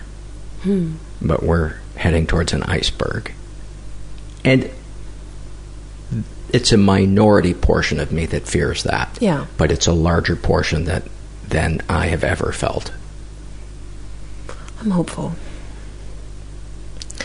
I fear that the long periods of isolation have driven a wedge between me and the rest of the world that can never be completely re- removed. So yeah, I didn't mention that I have these when I when my depression gets really bad, I isolate myself and I get pretty antisocial somewhat and I fear that also the, the, the years of depression have made me weak and even if I'm getting better, I won't be able to shake off the bad habits of depression and I fear that the lack of challenges and avoidance of conflict in my life have made me inherently lazy and self absorbed. I am afraid that the longer I live alone, the more set in my ways and used to having my own way I will become, and I will become that curmudgeony person that's unbearable to be around because they always have to have everything their own way. Yeah, that's that's yeah, that's basically in a nutshell what I wanted to express. Yeah, yeah. I fear that I will kill myself doing something stupid out of impatience or not calling a doctor soon enough, like trying to grab something off the cupboard or something, and then not getting not getting a, ladder or something, and just hitting myself on the head and dropping dead or something, just because I've been too impatient and stupid. It's gonna happen. I, I know it.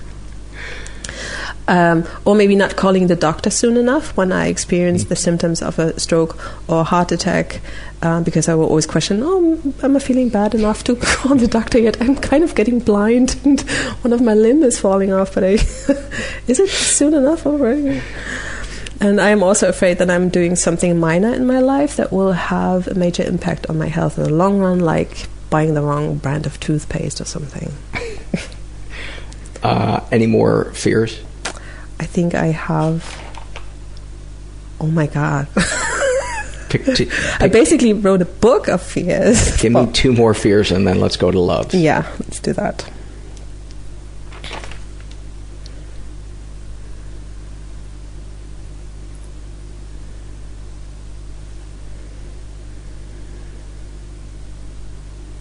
Let's do the funny ones. I fear I fear that I will lose my sense of smell and I'll become that person that is being recognized by their funky odor. Oh my god, I have that one too. Yeah. I have a fear that with older age, I will lose the ability to hold in my gas. Oh yeah, yeah, yeah. I, I also feel that at, at an old age, I get spiteful towards young people and be that grumpy old hag that cannot let go of the olden days. And I think, and I'm really afraid that I've been already born that way a little bit. yeah, that's that's for my fears. Let's do some loves. I love people chuckling, like especially grown ass men that seem so serious and professional, and then they chuckle like little boys, and their whole personality lights up. That's why I love watching footage of anchor men and women completely losing their shit about some silly joke on air. The outtakes of Anchorman are Yeah. the best. The best. Um, any outtake with Will Ferrell Yeah. is the fucking best. yeah. Um, I'm trying to think of something specific about Baden Baden because there's so many things that I loved about it. Um, I loved just how it felt like everything in my life had changed in those two days that, that I was there in terms of my surroundings. Like I went from the hot, dry, crowded Los Angeles where everything is, you know, fast, fast, fast, and all of a sudden I was in this throwback, church bells ringing, spring is blooming, everything's green, cobblestone streets. Um, and it all hit me in this one moment as I was sharing with you earlier, where I was having a coffee and this guy was playing piano. He had rolled a piano outside, and it was the most amazing piano I'd ever heard. And I started crying. I asked him to play Für Elise, and he started playing that, and I started crying, and I cried through the next four songs, and I was trying to not cry, and people were starting to stare at me. But in that moment, I loved that I felt like the universe was giving me a hug by saying, You can have this sunny day. You can have this cobblestone street. You can hear this beautiful music. You can drink this perfect coffee. You can go to this incredible spa. You can you have people that support you that have allowed you to go fly and interview people. The universe doesn't hate you. And I think that's what made me cry. And I was also a little lonely. Aw. Aw.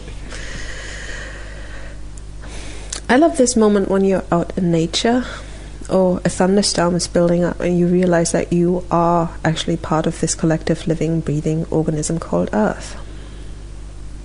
That's a great one. I love the excitement of somebody setting down a gigantic Dutch pancake right in front of you. You with the pancakes. I love to see women supporting and appreciating each other, and I love how their courage and unapologetic self love is helping me with my body image issues and compassion for myself and others. And I love to see men encouraging each other to be vulnerable and toss the shackles of toxic, toxic masculinity. Wow, is that a great one? Yeah, and your podcast is basically part of it too. Like, I really am a sucker for that. Thank you. I appreciate that. And it's been, um, it has been uh, a hard thing to. Um, it is a hard thing for men to, to navigate, I think, in so many cultures because we haven't been taught an alternative Yeah. to the hero that pulls out a gun Mhm. or punches somebody in a bar. Yeah. Um, I love. I love sitting next to somebody with a ridiculously upper class British accent and just eavesdropping and thinking, you have no idea how silly you sound to me. And then thinking, oh, that means I probably sound really silly to them. um,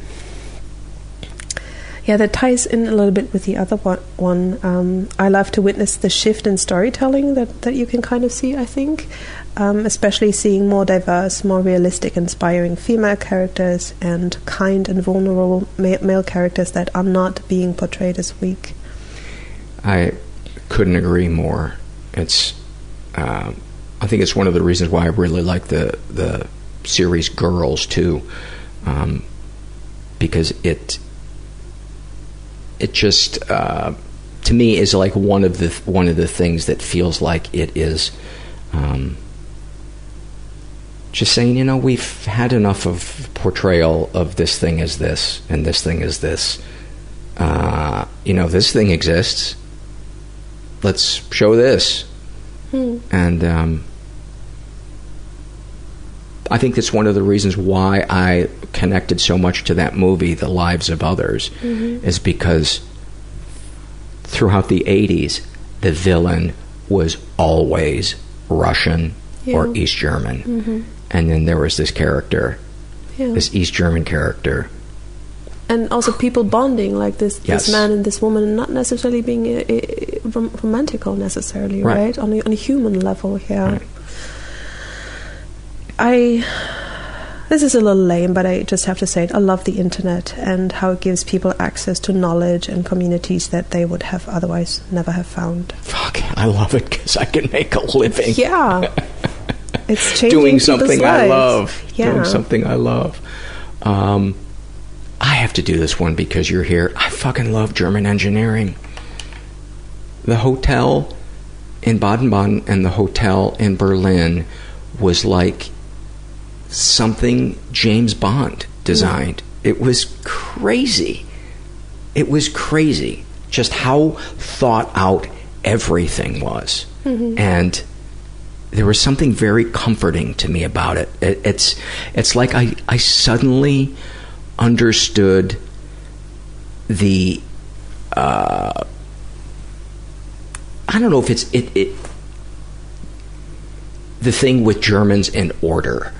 I was about to say that, yeah. Yes. I suddenly understood it because it was comforting to me. Yeah, and also shows you how um, ambivalent something can be, like a character trait. Like, you know, Germans are sometimes being known and mocked for being a little bit pedantic. Is that a word?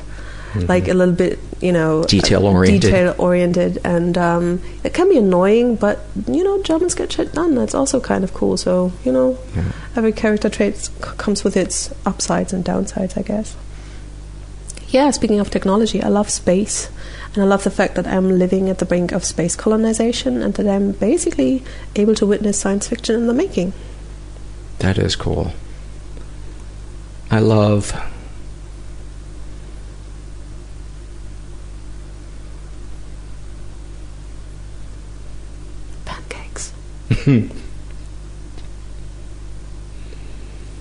I love visiting a, a country I've never been to before and having an experience, a moment there that is kind of stereotypical, mm-hmm. but also has a uniqueness to it. This is my last one. So I used to sit my sister's dog Charlie, and I trained him not to lick people's hands and faces. And even though the training went well, and he generally wouldn't do it, I loved the fact that when I came home, he would lick my hand ever so slightly, just barely, and just the tip of his tongue, and only once. And even though I don't like it when when dogs are licking people, I was always looking forward to that moment where he couldn't help himself but lick my hand just a little bit. We got to end on that one. Yeah. And thank you for um, making the trek. Thank you for um, being a listener, being a supporter, um, supporting me uh, personally and uh, emotionally over the years, and um, being you. I love you. Love you too. You you couldn't see it, but uh, when she said "I love you," she made the jerk off symbol and uh, rolled her eyes. So uh, I was actually very deeply hurt, and uh, it was a horrible way to end the inter. inter- I just ruined my own little bit. Oh, at least I wasn't in front of a, a club full of people. That is the worst when you're doing stand up and you, f- like, if you're struggling to get the crowd and you just start to get them and then you botch one of your own jokes. Ugh, the fucking worst. Anyway, uh, this episode will soon be transcribed and available on our website. Many thanks to Accurate Secretarial for donating their time and helping out the show. And of course, uh, gazillion thanks to Anne for being um, so great, so great. Really love this um, this interview with her. That interview with her. I would only say this if I was holding the MP3 file in my hand. I love, by the way, too, that she has better English than anybody I know. And I love, too, that I didn't say speaks better English. She has better English. I'm getting dumber by the second. All right. Um, in case I haven't told you guys yet, and I don't think I have actually, a lot of these episodes you've been hearing recently were recorded when I made a trip to Europe uh, for the express purpose of um, broadening our stories. Um, I record a lot of Americans, and uh, I really feel like the show needs to have um, a more global um, what would the word be? Palette? I'm at a loss for words tonight um, it needs more variety. And, but it costs money to go to, uh, to Europe. And a listener who was kind enough, uh, started a GoFundMe page, uh, so that I can get back there and get to Ireland, uh, and record, uh, some guests that I really want to record there, but didn't have time or money to, uh, do so the last time I was, I was there. So I'll put the link to that under the show notes for this episode and you'll I'm already starting to bore myself. let's talk about Blue Apron. You know, we talk a lot about self-care on this podcast, and cooking a delicious meal for yourself is a super, super great way to be nice to yourself. And uh, the first time I tried Blue Apron, I was like, I love it. And I subscribed, and I have been doing it now for over a year and a half. And I eat it consistently every single week, and I couldn't be happier with it. Uh, for less than 10 bucks a meal, Blue Apron delivers seasonal recipes along with pre-proportioned pre-portioned, not pre-proportioned, pre-portioned ingredients right to your door. Uh, some of the meals available in July include uh, seared chicken and creamy pasta salad with summer squash and sweet peppers, creamy shrimp rolls with quick pickles. I don't know what quick pickles is. I, I actually, I briefly danced under the name uh, Quick Pickles in the early 80s. Uh, creamy shrimp rolls with quick pickles and sweet potato wedges. That was my second name in the early 90s, sweet potato wedge. Um, fresh basil fettuccine pasta with sweet corn and cubanelle pepper. And that's one of the things I love about Blue Apron too, is they introduce you to uh, items that you have never even heard of before. It's it's awesome.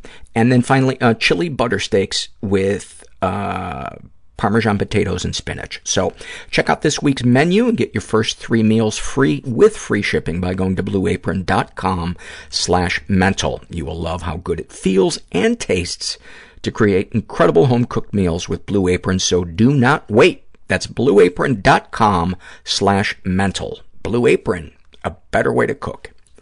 Okay. Let's get to the surveys.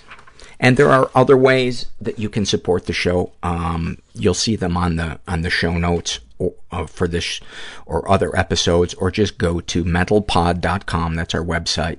Um, and click on the donate thing and there will be stuff there.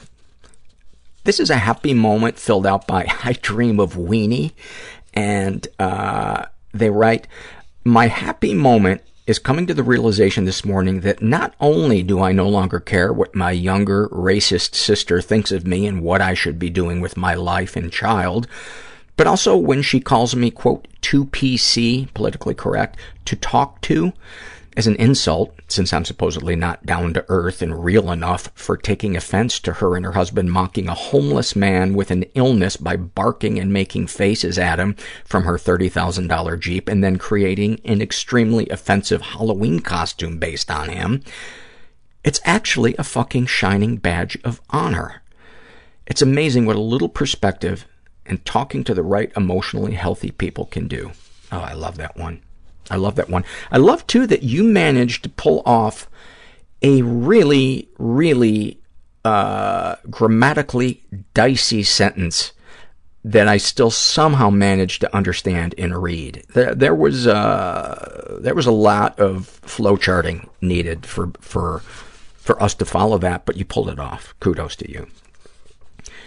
This is uh, an awfulsome moment filled out by Celestial Speck. And she writes, my boyfriend and I were going to a show that his theater group was putting on. Uh, the day of, before we were supposed to leave, we started getting a little sexual and I started giving him a blowjob. His grandmother walked in midway. She thought we'd already left for the show, and so she hadn't bothered knocking. Me, being the awkward person I am, I started nervously laughing. We were late to the show. Um, and I'm hoping that cum didn't shoot out of your nose. How could I, how could I not make that joke? Easily. But I have no sense of decorum, and that's why I made it. Uh, this is an awfulsome moment filled out by Risque. And she writes, I've been struggling with mental illness since I was 13-ish. At this point in my life, it feels like it's just a part of me, but at 16 slash 17, I was really struggling to figure it out. Before I'd gotten any mental health care yet, I had what you would call an aha moment. I was in my bedroom, feeling sorry for myself for cutting again. I remember that I'd been telling myself for years whenever I got very upset, it's not a big deal. There's nothing wrong with you. Just stop feeling badly about nothing. I thought I had life too good to have anything to be upset about. Upper middle class family, good school, married parents, etc. Well, all of a sudden I realized me thinking that I was making mountains out of mole molehills, so to speak, was my problem. Years of telling myself to stop feeling shitty about nothing was so counterproductive, and finally realizing this made it possible for me to do for me to at least stop shitting on myself for feeling pain. Of course, in hindsight, I really did have some things going on that I do consider, quote, real problems. My dad was emotionally unavailable and had a hair-thin anger fuse. My mom was more concerned about her own feelings than mine, etc. Anyway, the moral of the story is validate your feelings regardless of circumstance. Otherwise, you can never learn to keep them in check. Preach! Couldn't agree more. Could not agree more. This is a shame and secret survey filled out by a woman who calls herself, uh, my upcoming solo exhibition is entitled Oblivion, but really, I'm fine. You guys are the fucking greatest. Um, she is bisexual, in her 30s, uh, raised in a totally chaotic environment. Ever been the victim of sexual abuse? Uh, some stuff happened, but I don't know if it counts. Uh, I began obsessively drawing and writing characters having sex when I was eight years old, and hiding it. I would also play with dolls as though they were performing sexual acts on each other, and whenever I was at the house alone, I would watch, rewind, and rewatch the scenes in movies where any kind of sexual act was taking place. I don't remember anything happening to me, and I don't know where this behavior came from. My parents weren't modest at all around us and would walk in front of my siblings and I naked or in underwear until I was about 13. But I never remember feeling uncomfortable about that. I also remember accidentally walking in on my dad watching porn around the same age, but I don't remember feeling anything other than embarrassed on his behalf. I'm afraid that I was assaulted at some time around eight, but suppressed it. And if I suppressed it, how painful must the experience have been that I forgot it to protect myself. I became sexually active at 13. I'm still very highly sexualized, and I feel proud of how, quote, safe, uh, in parentheses, safely adventurous I am in bed. But I'm also afraid that once whatever memory might be lurking surfaces, all of that will change and be a source of shame. I couldn't help but think, as I was reading this, that you know, there is nothing wrong in and of itself with nudity, but the intent of a parent walking around naked in front of their child when that child is um, eight years old in, and beyond, um, the context of it has everything to do with it. And I would start there in talking to your therapist about this because you didn't feeling, feel anything at the time, um, doesn't necessarily mean that it wasn't a big deal because a lot of us, when we were kids and we were trapped in environments where we didn't have a choice, um, we numbed ourselves and we buried how we were feeling about things. So, um, I'm not a therapist, but my hunch tells me there's something more to this than you thinking it didn't bother you. Um, could be totally wrong, but a parent walking around in front of uh, a kid older than a toddler um, is a red flag to me. But again, the context would be something else, you know? It, it, it's a hard, this is the part, this is one of the reasons why I created the podcast. There is so much gray area with stuff. Um,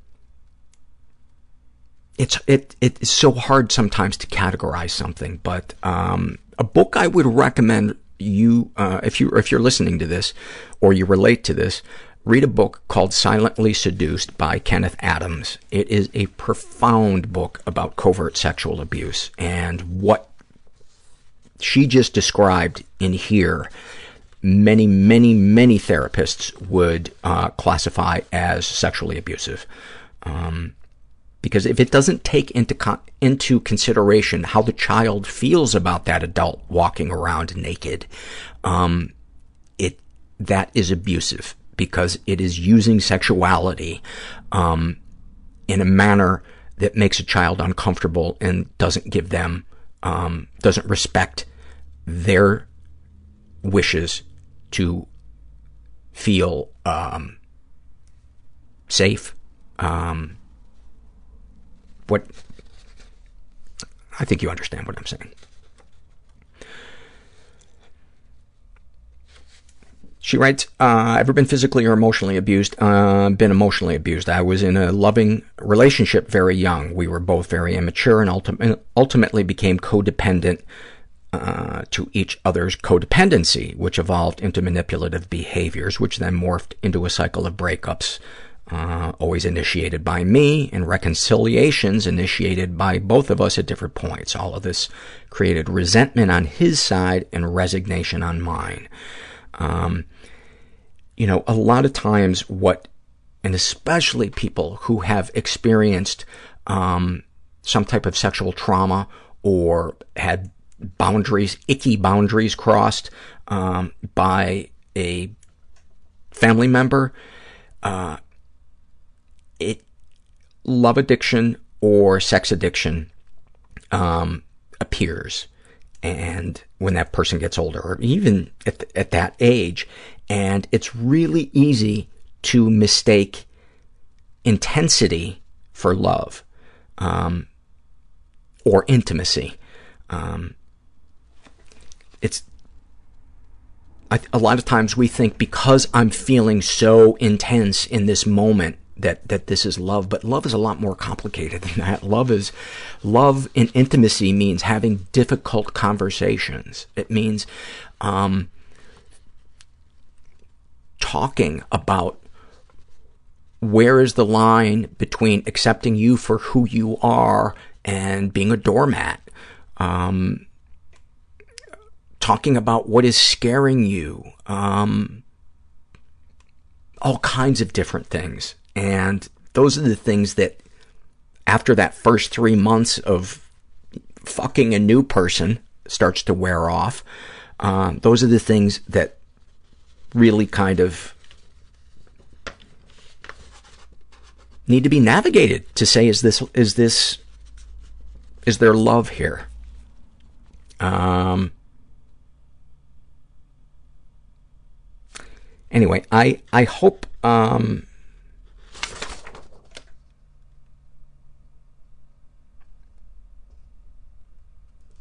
I hope you get, get it, I hope you examine that with a, um, with a therapist.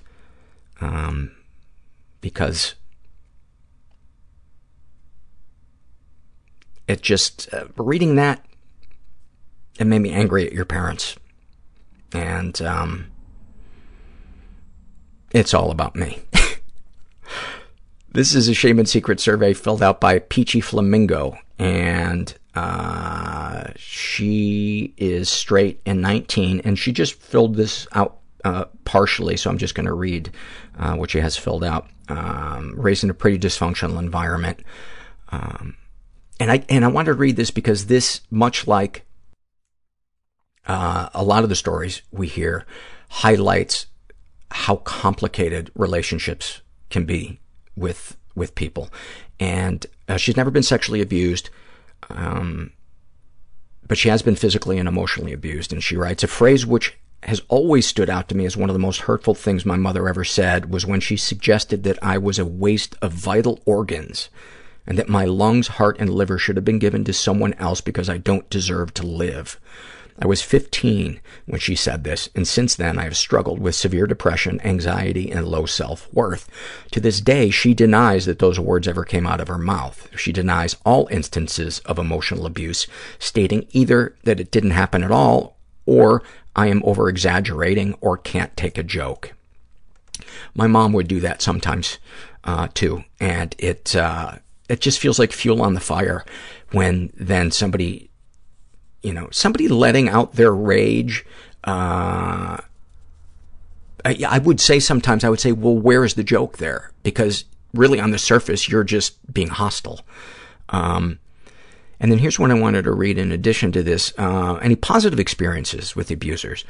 Uh, my mother and I have tons of positive experiences together, and she is the person I love more than anyone else. The thing about my mom is she is only emotionally abusive some of the time, and so I try to stick it out for our happy moments. When she's acting happy and loving towards me, it feels totally worth it, but when she's angry and hostile towards me, I feel like I'm making a big mistake by sticking around. You are so not alone in dealing with this, and um, I think a support group would be really good to help with that. I know there are some great 12-step ones for people that grew up in, um, uh, listen to the episode with, um, I think it's the one that we did with Natalie Feinblatt about codependence. And we talked about some, um, some codependency, um, support groups. But the damage that a gaslighting parent can do to a kid's ability to trust their own instincts can't be overstated.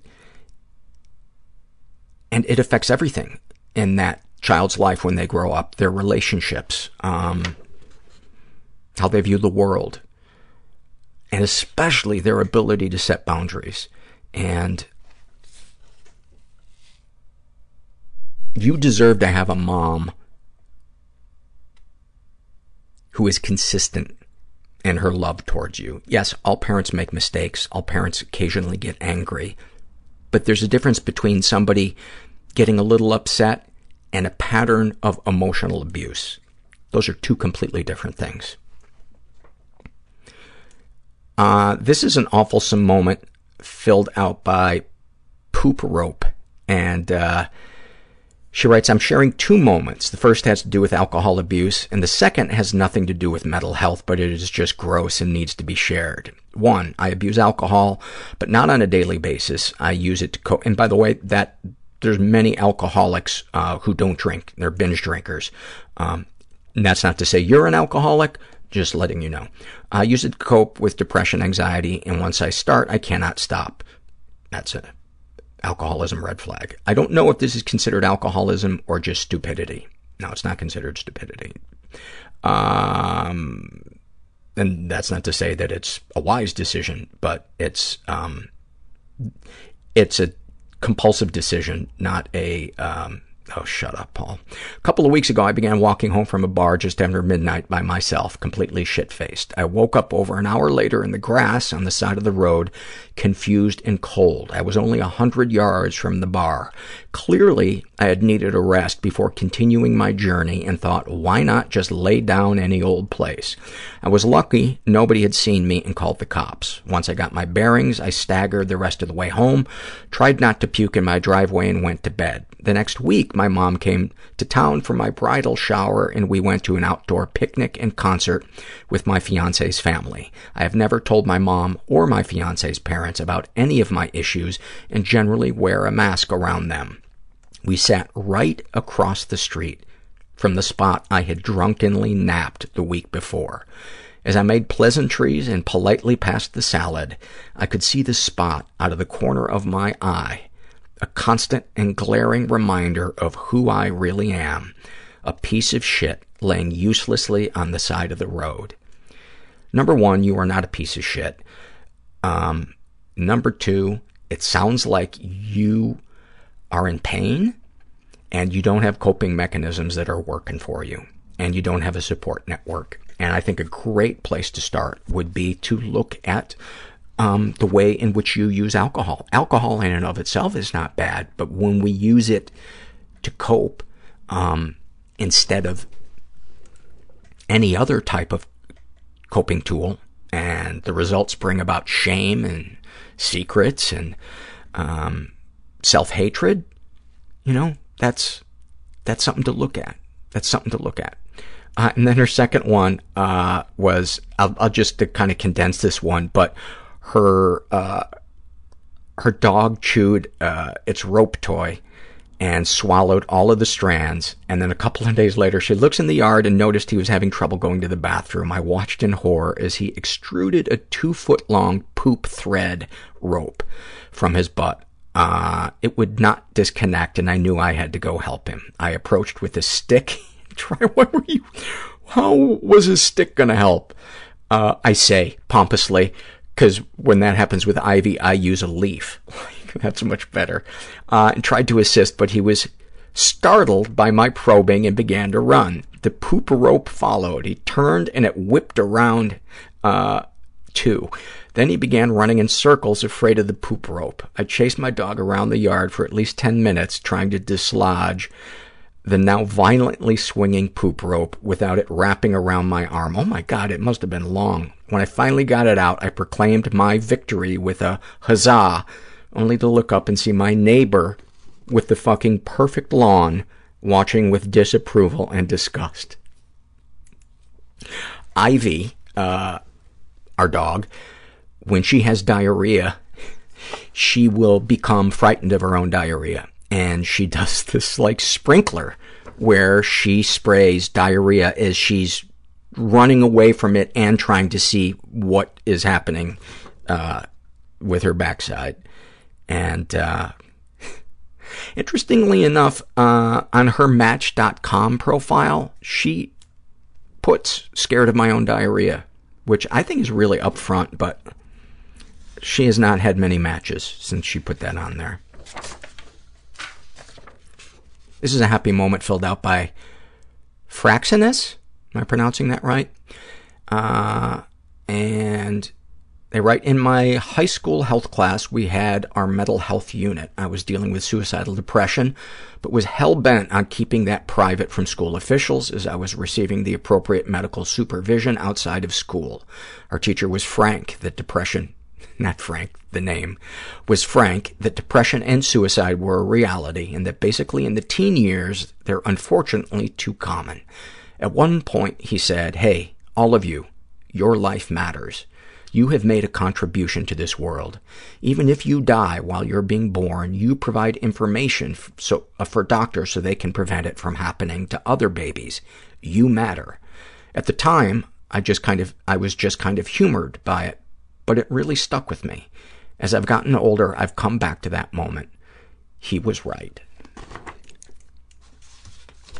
I love when you get a teacher that cares and is passionate. It's so great. This is a shame and secret survey filled out by a guy who calls himself Locust Bean. And I'm not going to read the whole thing. I'm just going to read a couple of parts uh, of it. He is, um, he writes, I identify as queer in practice. Uh, I actually mostly date women because I have a hard time trusting men. He's in his 30s, raised in a pretty dysfunctional environment.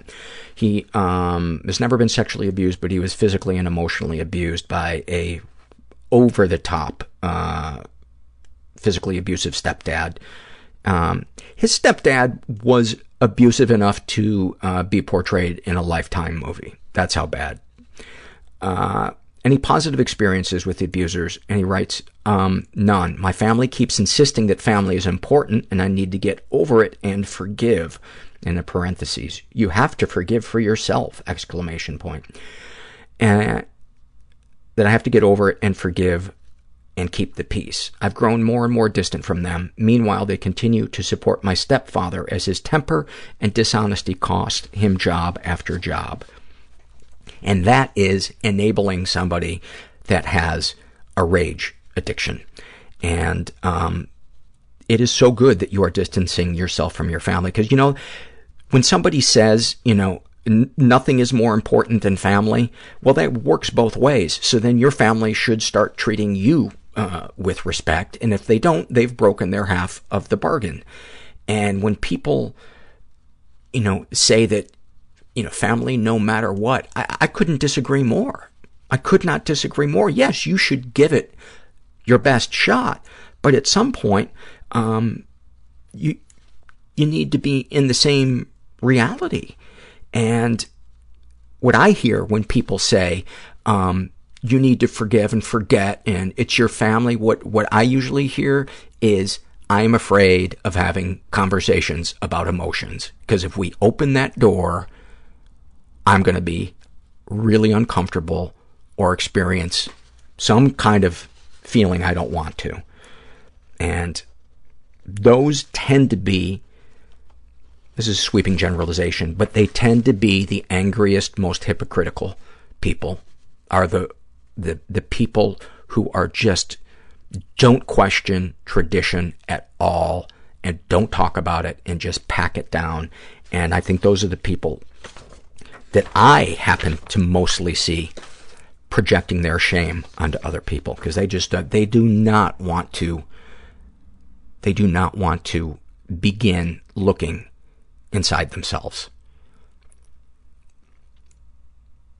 This is, you know, I'm going to wrap it up with, with this last one. Um,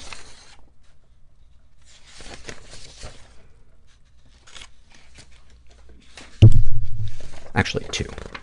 Two more. Uh, this is a happy moment filled out by Lady Costanza Anne Marie of Shitshire.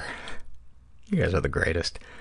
Uh, she writes, This is just a small happy moment from tonight, but I think it could be helpful to others. I've been dealing with my sister treating me really poorly this summer, although off and on all my life. Predominantly name-calling, shaming me, and making me really, making really unreasonable demands, of which I usually give into to keep the peace. So ironic that this is right after the, uh, that other one, and it was not intentionally put back to back. After lots of support from counselors, friends, and podcasts, I decided to set a clear boundary with her. She violently violated it within seconds, after which I told her that I didn't feel safe any longer around her, and if she wished to try and mend slash have a relationship with me going forward, it would have to be in a mediator slash therapist's office. Of course, she told me I was completely insane, yelled, cursed, and insulted me further. Um, I politely stated that I was seeking mental health help and I would love to have a healthy relationship if she was willing to work on it. Of course, she said she didn't need help and that I was the only crazy one and told me to fuck off. So I left it at that. Of course, I'm a little sad at having lost a sister and hope she will change her mind and come to counseling with me. However, I know if she doesn't, I made the right choice tonight. Within minutes, I felt a sense of lightness and much more present. I noticed the breeze, the twilight sky, and leafy branches overhead around me as the universe was re- as if the universe was reaching out to give me a congratulatory hug. I came home and got on my bicycle, which I hadn't ridden since I bought it from fear of so many things. What if I fall? What if I hit someone? What if I'm not strong enough? What if a dog chases me? All those fears melted away and I just rode it. A little shaky at first, but soon I was doing big circles in the grass and really enjoying myself. I felt light and easy. Setting that one boundary and losing the baggage of the relationship physically lightened me. I am proud, hopeful, and dare I say, happy tonight. Oh, I love that. I love that. I love seeing people stick up for themselves, set boundaries, and give consequences. And finally, this is an awfulsome moment. I think it's actually a happy moment, but um, this is filled out by time-traveling bunnies. And she writes, When I was younger, it was always my dream to travel abroad, especially to England and Scotland. My parents highly discouraged it. You can just go to Epcot. It's just like Europe. oh my God, actually, the satirical character I perform as sometimes set, that's a bit. And your parents actually say that in reality. Oh my God. Uh, and my college boyfriend, who I was crazy about, went several times without me. Uh, I was not invited. So it got to the point where I felt like such a failure since it's something that so many people do easily, and I found the idea so overwhelming and intimidating uh, that I couldn't. I'm 55 now, and I was especially embarrassed because I'm an architect and we're all supposed to be well-traveled. When my husband died suddenly a few years ago, I told myself that now I definitely never would go because who would I go with? In May of this year, 2017, my son was traveling through England to Scotland with his college choir, so I used this as an opportunity to finally do it. Even though part of me was trying to make excuses not to go, I was able to get my passport and book a flight. I didn't travel with the choir, but met up with them to see two of their concerts, so I wasn't alone the whole time. It was one of the most wonderful experiences of my life. In the hotel, on the last night, I looked at my reflection in the mirror and did something I have never done before. I said to myself out loud, I am so proud of you. Thank God for your surveys. Thank God for your surveys. It, you know, even if I never read them on the show and just read them myself, they helped me. They helped me put whatever it is that I'm worrying about in perspective. They entertain me. Um, and, and it makes me feel good that you took the time to do it, that you care, you know? So often it, I feel invisible in the world, which I know sounds crazy from somebody who was on six, uh, TV for 16 years and did stand up for 25 years, but I do. I was just sharing with somebody uh, last night that when somebody says my last name in addressing me, I am still shocked that somebody cares enough about me to memorize my last name. It, it's still startling. And when you fill out surveys, it's like, um, I don't know, it, it, whatever the opposite of that is, that's what it feels like. So, uh, I hope you enjoyed this episode. I hope you got something out of it. And, um, I hope if you're feeling stuck, that you know that you are not alone and that there is help out there. It's really about making that scary first step and asking for help um, because there's a universe of safe, beautiful, loving people to connect to. It's just sometimes a challenge to find them, but once you do, life gets so much better. And it's it's saved my life, and I I hope you give it a chance if you're struggling to help your life as well. And never forget that you're not alone. And thanks for listening. Everybody I know is bizarrely beautifully Everybody I know is weird bizarrely beautifully Everybody fucked up in some weird way. Bizarrely beautifully fucked up in some weird way.